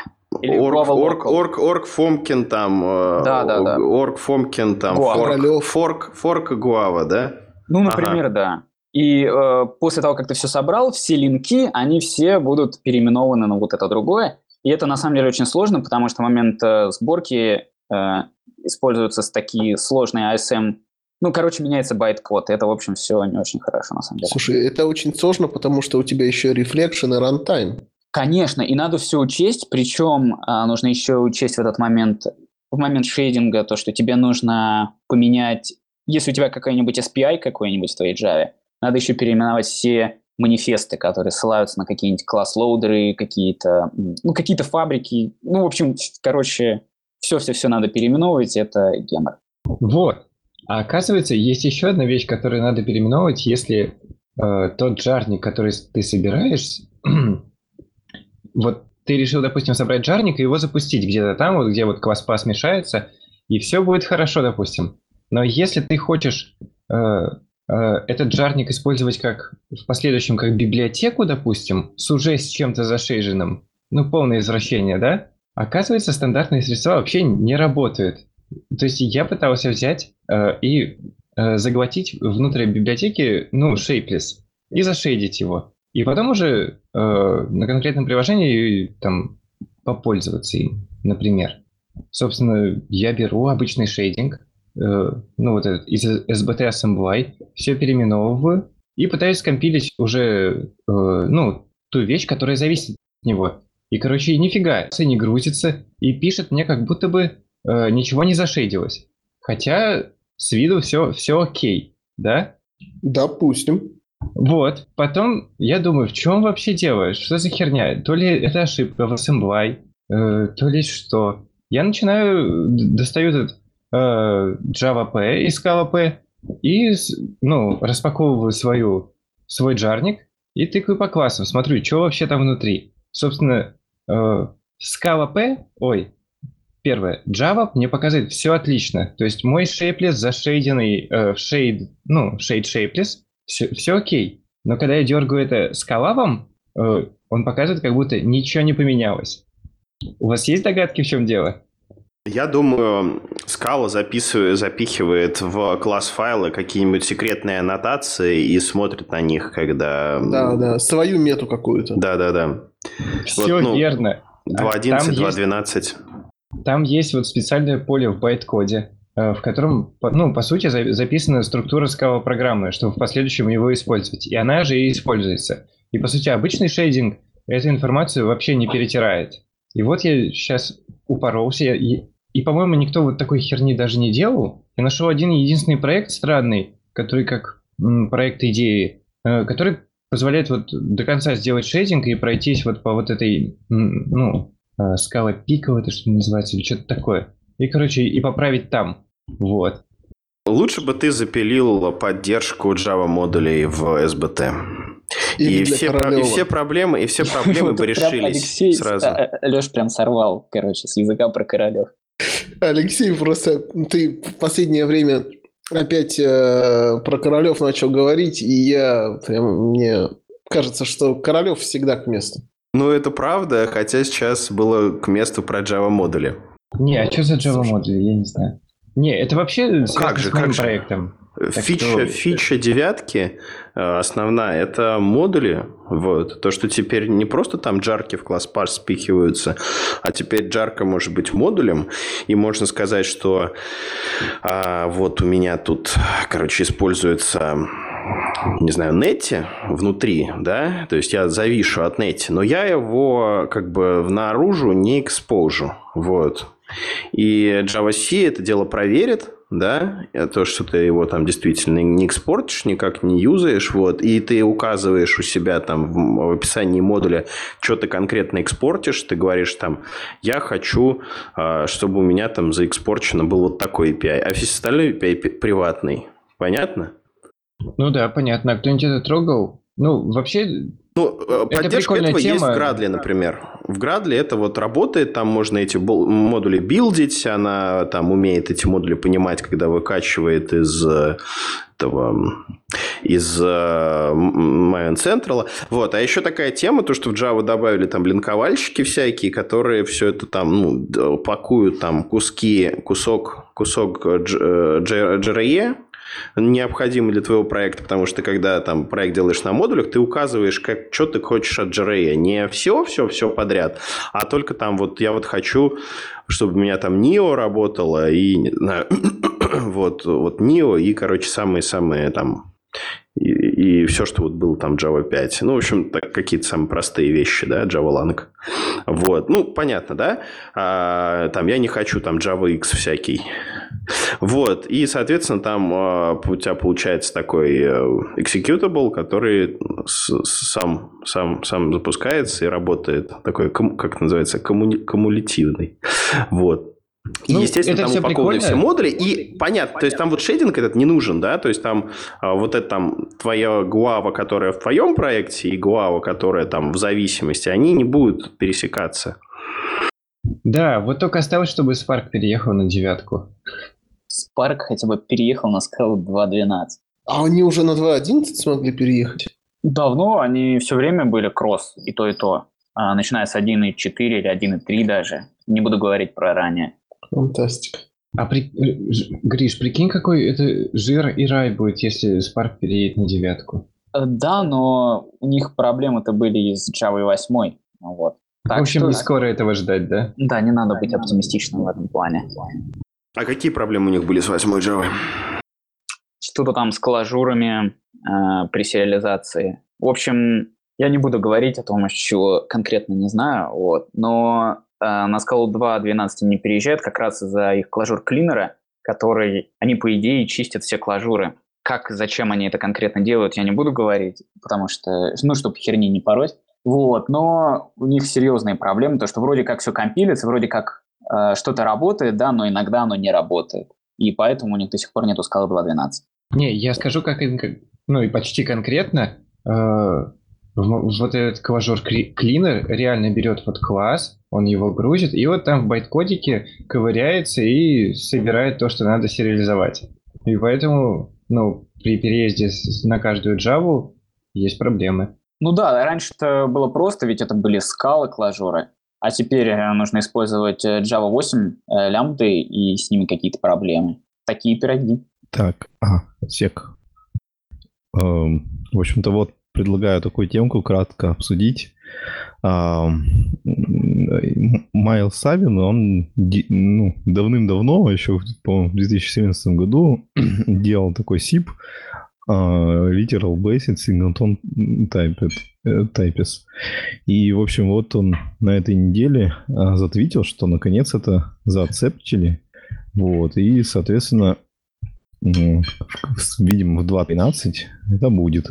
Вот, я думаю, интересно, как минимум, с той, с той стороны, что вот прошло уже, не знаю, три года, и он все это время все это пушил, пушил, пушил, и, наконец, получился результат, который много кому поможет. Кто-нибудь ждал этого или нет?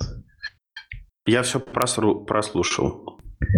Ну, короче, мы это все 50 раз обсуждали, что будет возможность на как бы уровне типов а, писать такие вещи, как, например, что у тебя тип равен единице и равен такому значению тоже единица. И ты можешь как бы на уровне типов использовать вычисления какие-то. И, ну, и, соответственно, там есть возможность как бы через точку брать тип и через точку брать значение. А, вот это вот синглтон, синглтон, что-то там. Да-да-да, да. Вот, ну, Да-да-да, крутотень, крутотень как, бешеная. Как бы... это нужно? Ну, это вот, например... чтобы какой-то полиморфный код для значений писать? Э, ну, как один из э, таких распространенных э, применений, это вот можно пытаться закодить как бы э, типы, которые на уровне типов ограничивают э, длину ну, какой-нибудь коллекции. Ну, типа, ты пишешь там лист из четырех элементов на уровне типов. Вот. Примерно так. А еще можно, например, на уровне типов сделать там какие-нибудь роуты. Вот. Как в а этом больше, сам... меньше можно? Как нет, в... Нет, это, ну, это отдельная петрушка. Ну, это и так можно. Там, ну, в... есть же библиотеки, которые вычисления на типах делают. Ну, в том же Шеплисе это вроде как можно. Вот там суп, над, всякая штука. Не, это, короче, вот ты строку можешь запихать, например, в тип. То есть, не, то есть как бы конкретную строку, то есть э, типу, а конкретной строкой помещается. Вот, то есть, например, можно сделать... А, например, можно сделать этот самый а, роуты на типах, типа как в библиотеке этой хаскелской известный Servant вот где, соответственно, ты описываешь э, свой там REST, э, не на уровне там вот runtime а он мачится, а он прям вот в compile time е все, короче, делается. Вот. Описание route ов и чекается это тоже все в compile time е. Я вот единственное, когда я перешел, ну, когда Женя начал говорить, я перешел по ссылке на этот pull request, я надеялся увидеть его закрытым, и типа э, в следующий раз, когда его вмержат, мы не будем говорить, о, это был SIP-23, э, синглтон, синглтон тайпы, мы говорили уже них 501 раз, и теперь их мержили, но нет. Ну да, и там, судя по всему, они еще будут бэкпортировать это на предыдущей версии скалы, и, в общем, вся история будет продолжаться еще очень долго. Год дальше. Вот. Леш, так. может, расскажешь про, про Scala Z8? Ну, я могу рассказать про долгожданный Scala Z.io превью. Видео с э, Дегоисом вышло недели три назад, наверное, уже. А, но прошлый выпуск я пропустил, поэтому рассказывать буду сейчас. В общем, что произошло? Джон Дегойс э, после того, как на протяжении последних двух месяцев выкладывал классные скриншоты перформанса с Kawazio 8, а, наконец засобмитил pull request и извините, и выступал на Scala by the Bay, где рассказывал про основные фишки и концепцию дизайна Scala Z эффектов. Значит, а, если в двух словах рассказывать, посмотрите презентацию, она классная, да? Вот. А в итоге, что они дизайнили, IO – это такая монадка, которая поддерживает асинхронность, параллельность, которая, по идее, должна быть э, безопасна в плане использования ресурсов. И с помощью этой монадки вы можете аккуратненько композировать ваши программы, а потом в конце ее запустить. А, в отличие от Fuge э, запускается все по команде, запускать можно много раз. А, самый близкий аналог это, наверное, Monix Starsky и Cats.io, Cats Effect, монадка IO из Cats. Вот, значит, ничего, знаете, супер сверхъестественного в Скалази 8 нет. Наверное, можно сказать, что э, мы сочетаем э, в себе лучшие вещи из FS2, Monix и Cats.io. Ну, погоди, Сам... слушай, а чем это отличается от старых скалазишных тасков, которые, в общем-то, все делали то же самое, что ты сейчас сказал?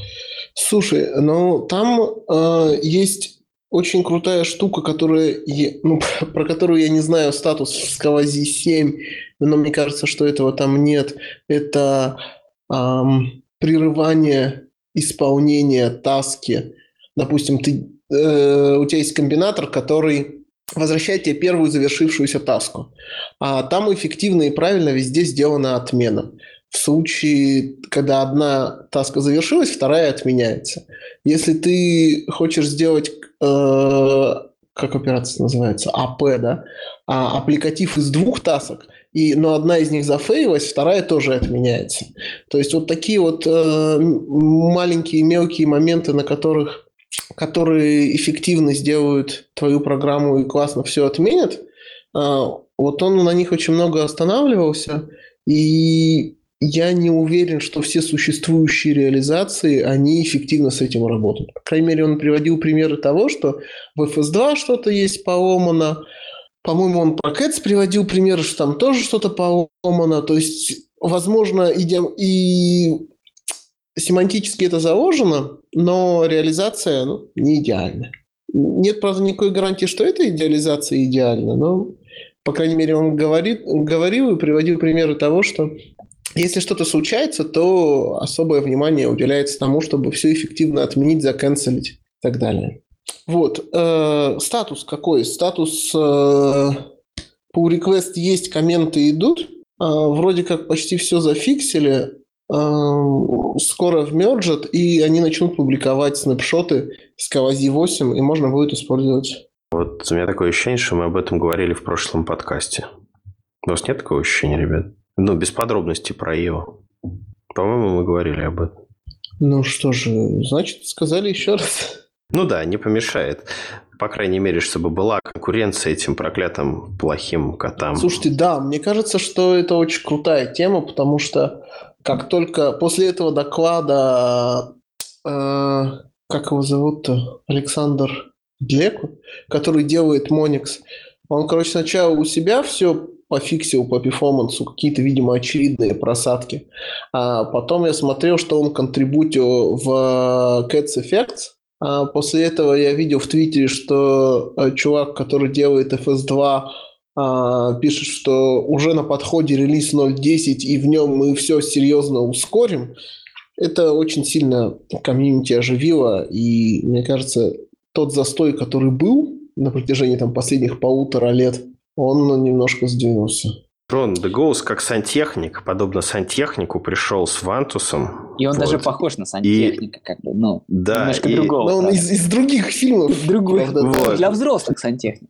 И Вантусом просто прочистил э, да. Все вот трубы, застоявшуюся трубы. трубы да. Я просмотрел слайды еще раз по диагонали. Э, несколько моментов, на которых еще раз хочется остановить внимание. Это первое, это эффективная отмена и шорткатинг эффективный. Вот. А второе, это то, что не, э, другой подход к обработке исключений. У вас есть результат исполнения ИО таски, и там еще есть э, такой callback – в котором, э, в котором вас будут э, оповещать о том, что что-то сломалось. То есть, если у вас там несколько исключений в процессе выполнения, то э, у вас тоже есть возможность их все получить. Вот, то есть новая модель работы с исключениями и очень аккуратная работа с ресурсами и с отменой. Ну, а это вот только одноразовая IO или еще есть стримы какие-то в Scala 8? Вот это вот ты в курсе? А, да, это я в курсе. Это только IO, Недавно Джон кинул клич, что давайте все сделаем классную библиотеку Scalazzi стримы с использованием IO. И сейчас в Гиттере идет достаточно активное обсуждение семантики. А, и что должно входить в библиотеку, что не должно входить в библиотеку. В общем, стартанули обсуждение того, как сделать правильную библиотеку для стримов. Мне вот интересно, да, Scala Z8. По сути, вот э, вот смотри, вот скала Z7, да, оно как бы, ну, заглохло. И она там не обновлялась уже очень долго. Да? Обновлялась, 7.2.17 ну, вышло.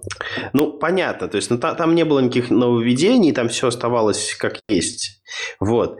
И фишка такая, то, что, ну, понятное дело, что изменения напрашивались, и вот то, что, ну, Леша сейчас расскажет про IO, это же ломает вообще все. Насколько я помню, в Scalazzi 7 IO и Task это были отдельные вот, тайп-классы. Вот, э, соответственно, вообще отдельные, вообще отдельные вещи. А, значит, IO, насколько я помню, был... Как это сказать? А, господи. IO был, а, короче, такой синхронный. Вот, то есть ты работаешь с ним вот как э, без тредпула, без трамплина, вот все как, как э, по-старому. Вот, ну, не по как ну, не знаю, как, наверное, как или вы, там, его, там же, по-моему, нельзя его на Dreadpool положить. Вот. А, соответственно, а Task, он был с трамплином, а, соответственно, то есть можно было экзекьютор подложить и все в таком духе. Вот. И получается, что все текущие программы, которые на Scala 7 написаны, их очень будет тяжело портировать на Scala 8. По сути, это Фонкин, полностью а новая это... библиотека.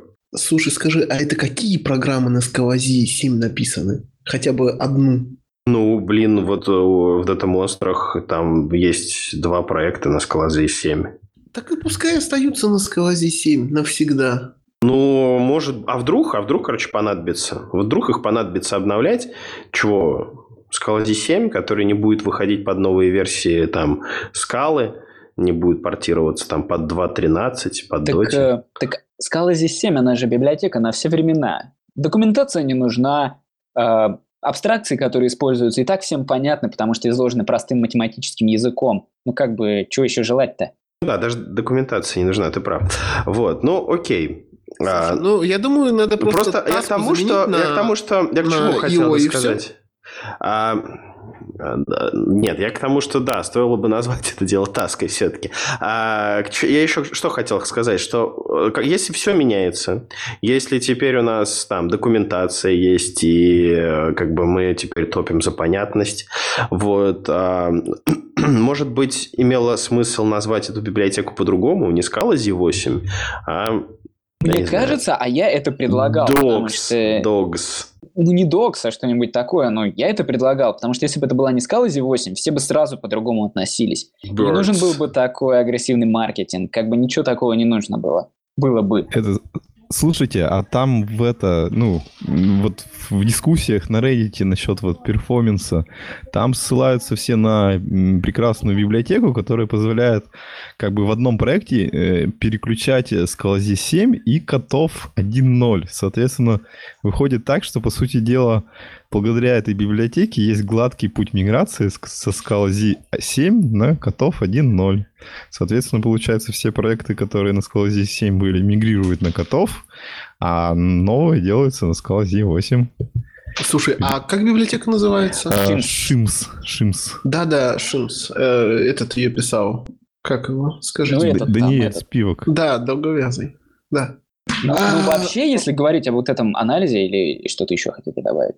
Да, да, у меня есть э, такая про ИО еще поговорить. Э, такой вопрос-наброс, может быть, вы мне сможете помочь. Я недавно задумался про ИО и понял, что совсем непонятно, как... То есть у нас есть все вот эти классные свойства, типа композируемость, типа лини... да, ленивость, хорошо, не ленивость, отложенный запуск. Все это классно, все это есть, и мы такие АСТ строим с помощью его.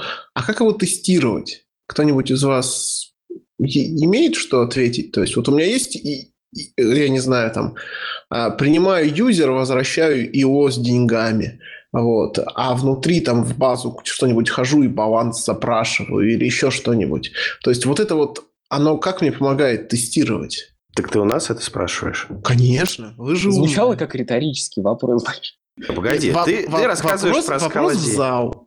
Да, ты рассказываешь не про очень скалази. важно, про, про скалази или не про скалази. У меня есть какая-то абстракция, таска, а, ИО из скалази, ИО из эффект и так далее. Но я просто изменил свой подход, и теперь не фьючер возвращаю, которые сразу запускаю, там, понятно, никак не потестировать, а возвращаю какую-то эту, эту монадку, которая легко композируема, запускается много раз и так далее. Вот. И у меня есть такая функция, которая принимает на вход параметры возвращает результат в монадке. Мне ее как протестировать? А в смысле, а как ты тестируешь без EO, ну, если у тебя фьючеры? Ты ждешь, а, Слушай, ну там, там вообще все, все плохо. Я просто беру ее, запускаю и, и страдаю. Ну, послушай, знаю, очевидно... А это плохо, во-первых, а во-вторых, точно так же. Ну, такой же подход. А, а что плохого, я в этом вообще не вижу. Не, я не говорю, что плохо. Я просто думал, что, может быть, у меня будут какие-нибудь преимущество из-за того, что у меня запуск отложенный, и, может быть, есть какие-нибудь подходы, которые позволяют мне разобрать, что же я там накомпозировал через это ИО, и не запуская, проверить каким-нибудь друг, другим способом, что же, что же у меня в итоге получилось. Звучит так, что тебе нужно не ИО, а тебе нужен, э, нужны фри, фри монады. Не, мне не нужны. Фри никому не нужны.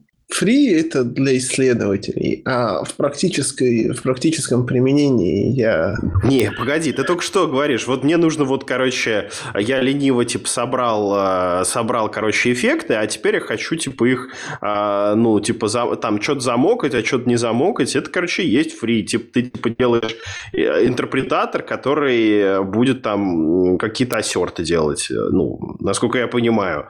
Именно для этого, как бы, все это и делается.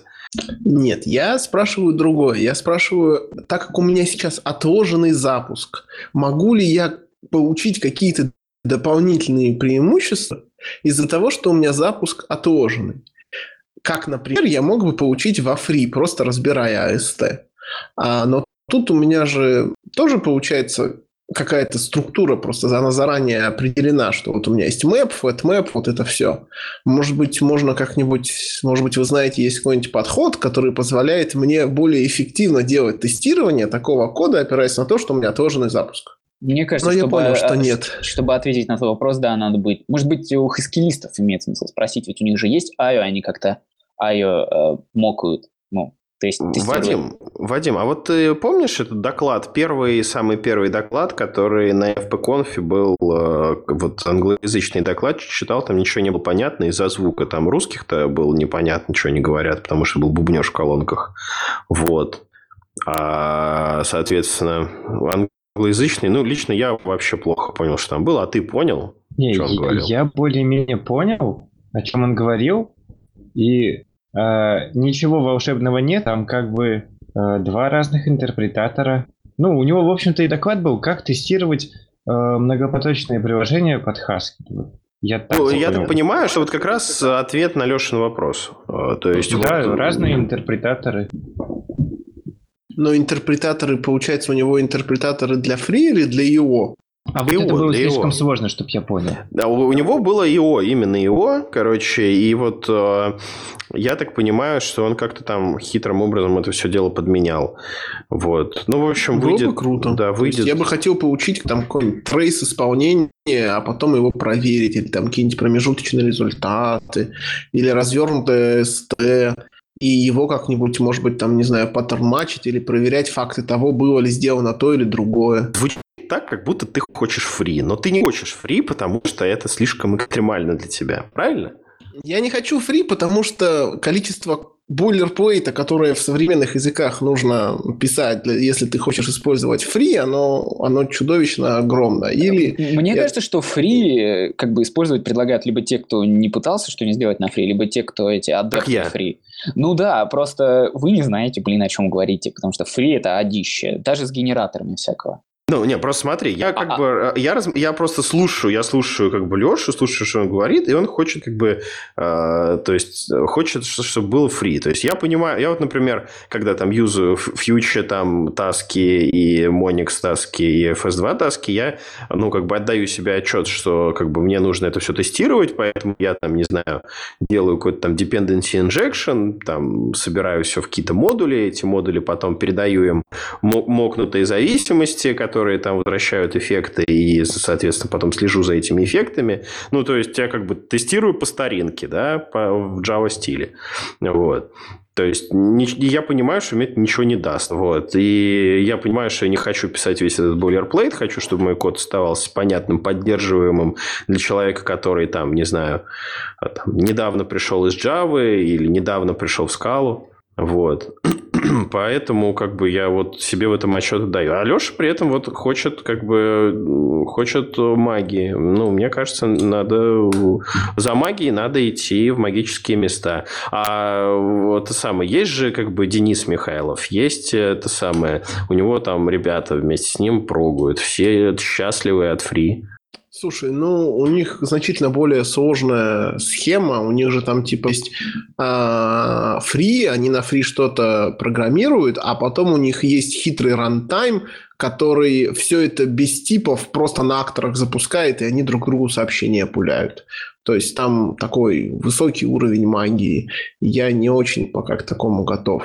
Мне кажется, что а, слишком много будет магии, и ничего не будет понятно. Ну так в этом же и суть фри, то, что у тебя ты бизнес-логику набираешь, вот, ну то есть ты выражаешь там бизнес в виде какого-то такого алфавита, да, а потом ты делаешь для него этот самый, как это называется Господи. Ну ладно, неважно. Интерпретатор. Да, интерпретатор, э, который это все там интерпретирует. Да, то есть, как бы каким образом это интерпретируется, не так важно. То есть, ты скрываешь, то есть, ты оставляешь машинерию э, для там машинистов, а бизнес-логику оставляешь для там типа э, программистов, скажем так. Ну, то есть, как бы смысл в том, что это такое разделение, разделение обязанностей. То есть, э, э, вот вот машинерию пишет инженер-программист, а этот самый ну, бизнес-логику пишет уже на вот этих вот на, на вот этом DSL пишет э, и программист-аналитик, скажем так. И программисту-аналитику не нужно думать там про синхронность, про там тред-пулы, про там на скольких это машинах исполняется и все в таком духе. Ладно, я по... добавьте, пожалуйста, ссылку на этот доклад. Я постараюсь его найти где-нибудь, послушать другой записи или посмотреть слайды. Может быть, получится что-нибудь вытащить для себя. Ну, видосов еще нету. Скоро будут. Так я думаю, он не первый раз этот доклад читает, кто бы то ни было. Компания называется Twig.io. Ладно, я найду. Поехали дальше. А подождите, Владимир, а что ты думаешь по, по поводу этого всего? По поводу э, фримонат? Да. Ох, ну, честно говоря, конечно, э, только в теории знаю про, про эти конструкции, но никогда с ними так прям не работал. Скорее я вас просто послушал, сейчас какое-то понимание даже больше стало. Так что не могу ничего сказать, добавить умного. По сути у нас, наверное, ну, а, Гриша, да, ты пробовал фри а, да, по-настоящему. И а кто еще, а кто еще пробовал это самое? Что значит по-настоящему? В продакшене? Ну, нет, не в продакшене, но вот прям вот сел и написал что-то внятное. Я писал. Ну, я тоже маленький проектик написал за один день и выложил его на GitHub. Так, то есть, получается, только Вадим и я как бы не это самое, не пробовали. И мы все как бы против. Понимаешь, мы против. Не, я попробовал, но там, не знаю, я как обезьяна просто это все копировал. Оно даже заработало. Но я не восхитился, и все. Короче, а только, только я, короче, это самое, а, человек, который не пробовал фри, топлю за фри. А, ну, как мне кажется, ну, что у тебя уже хайп... есть проект один хороший, можно на нем попробовать. Не подскажешь ли, Алексей, что это за проект такой? Это интегрированная реклама. Нет, нет, я не в курсе, где можно заюзать фри на моих проектах сейчас. Ну, там у нас вот карточка есть вот этого сравнительного анализа, анализа Cats и Scalazi. Я, чтобы уже не уходить далеко от темы, а, вот. И в чем его суть, да? То есть, что Cats, они, в принципе, конечно, и быстрее, чем Scala Azi, да, но не категорически быстрее. Что-то быстрее, что-то медленнее. Вот. И я уже не знаю, что сказать. Мы так уже пообсуждали, покидались какашками в это все. И единственное, что можно сказать, что Джон де Гоус делает хорошие дела, то, что он делает альтернативную версию IO, которая быстрее должна быть. И даже если мы не будем пользоваться если даже Scala Z8 не залетит, это все хорошо, потому что стоило хотя бы даже вот этому нашему comparative анализу появиться на Reddit, и... И сразу все понабежали, и началось обсуждение. А, да, извините, тут, короче, случилось. Вот, и э, как бы стоило выйти вот этому comparative анализу, то сразу зарелизнилось 7.2.17 Scala Z. Вот, извините еще раз. А, и там у Гриши, видимо, происходит что-то. Я вот почитал трейдик на Reddit. Очень прикольно оказалось, что сразу прибежали ребята из Кавази, и из uh, Type Level, и давай, короче, комментировать результаты. Например, прибежал вот этот вот товарищ, который э, Дуби делает э, с ником типа Cat, э, и он, в общем, несколько замечаний и дополнений внес, что там типа забыли HTTP4S, FS2 теперь переехал на Cats, и вот это все. Трейдик интересно, почитайте. А, подки, а там, ну, эти бенчи, их приняли во внимание, там, не знаю, пошли что-нибудь фиксить или просто пообсуждали? Вот, извините, у меня, короче, нет? тут были технические неполадки. А, да, короче, и стоило выйти вот этому comparative анализу, так сразу э, пошли фиксы в скалази. То есть сначала же оригинально вышел сравнительный анализ для CATS 1.0 RC1 и Scalzi 7.2.16. Вот, и первое, что тестировал коллега, да, он решил EQ э, про, ну, сравнить с Scalzi, Scalzi, сравнить с CATS и с Vanilla скалой, посмотреть, как все это быстро работает, и какая была забавная ситуация, то есть использовался GMH, и с увеличением количества итераций, с прогревом GVM, э, результаты Scalzi ухудшались. Вот. И это было очень забавно, конечно.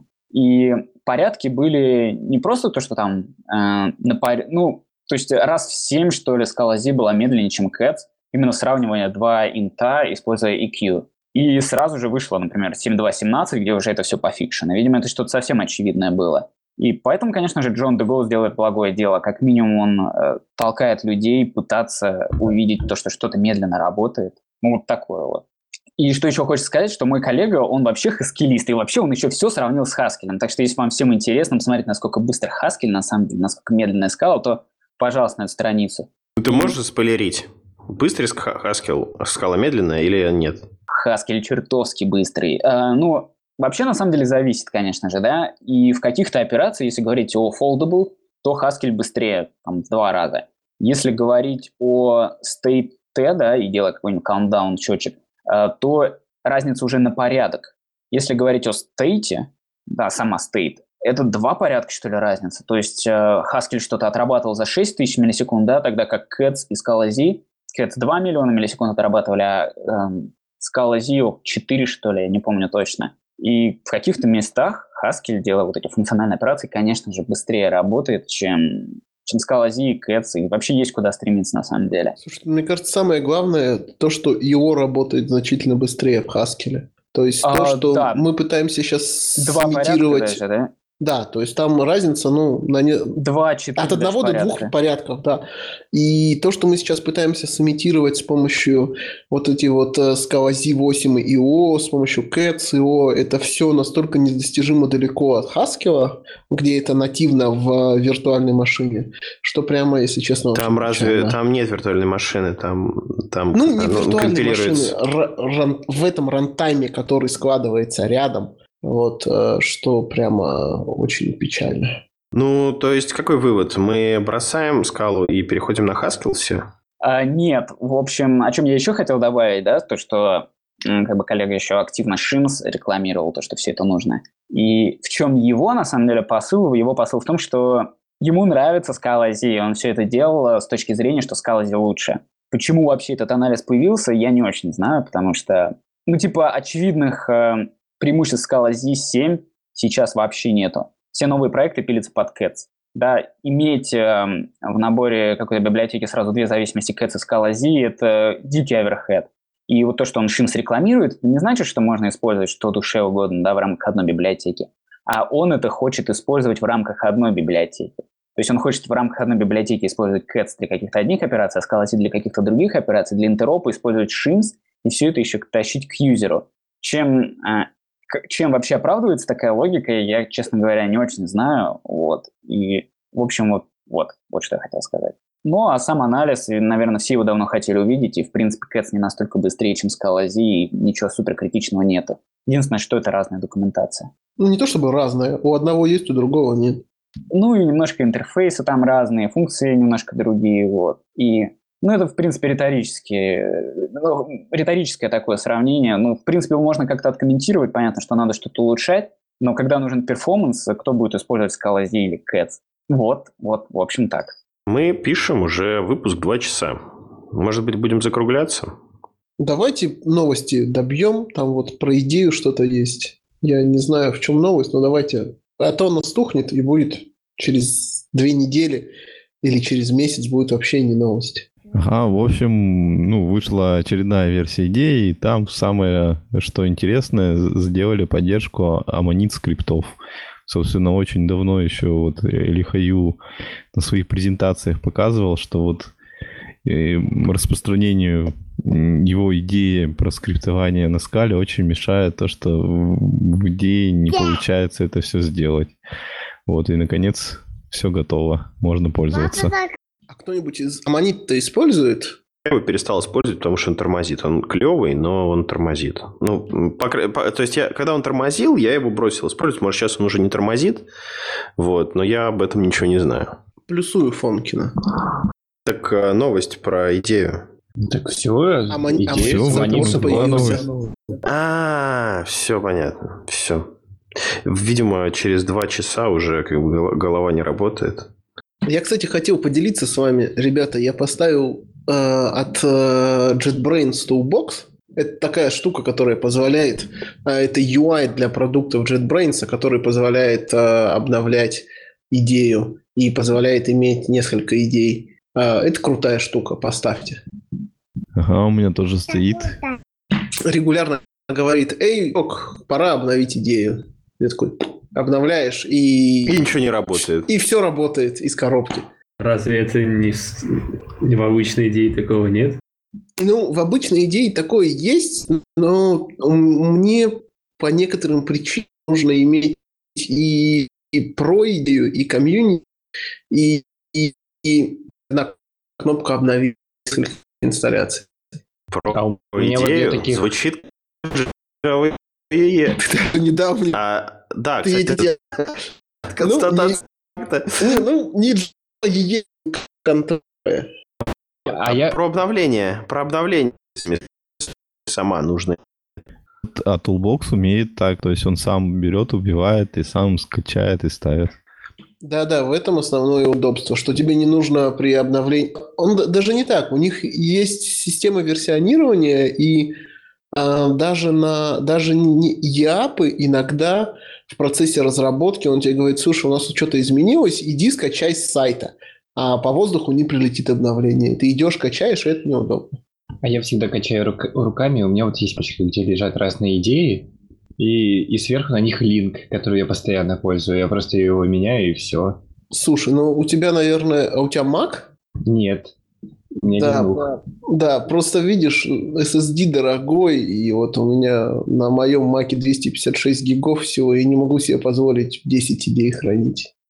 Отлично, ну, поехали дальше. Ну все, давайте заканчивать уже там 2.11. Давайте еще раз дадим слово эм, гостю. Может, все-таки он вспомнил, что, что забыл рассказать, и скажет что-нибудь. Даже не знаю, но... Можешь э, передать привет, извини, что перебил. Привет кому? Ну, там, маме, бабушке. Сэму. Маме, папе, Сэму. Он такой на русский выучит и посмотрит.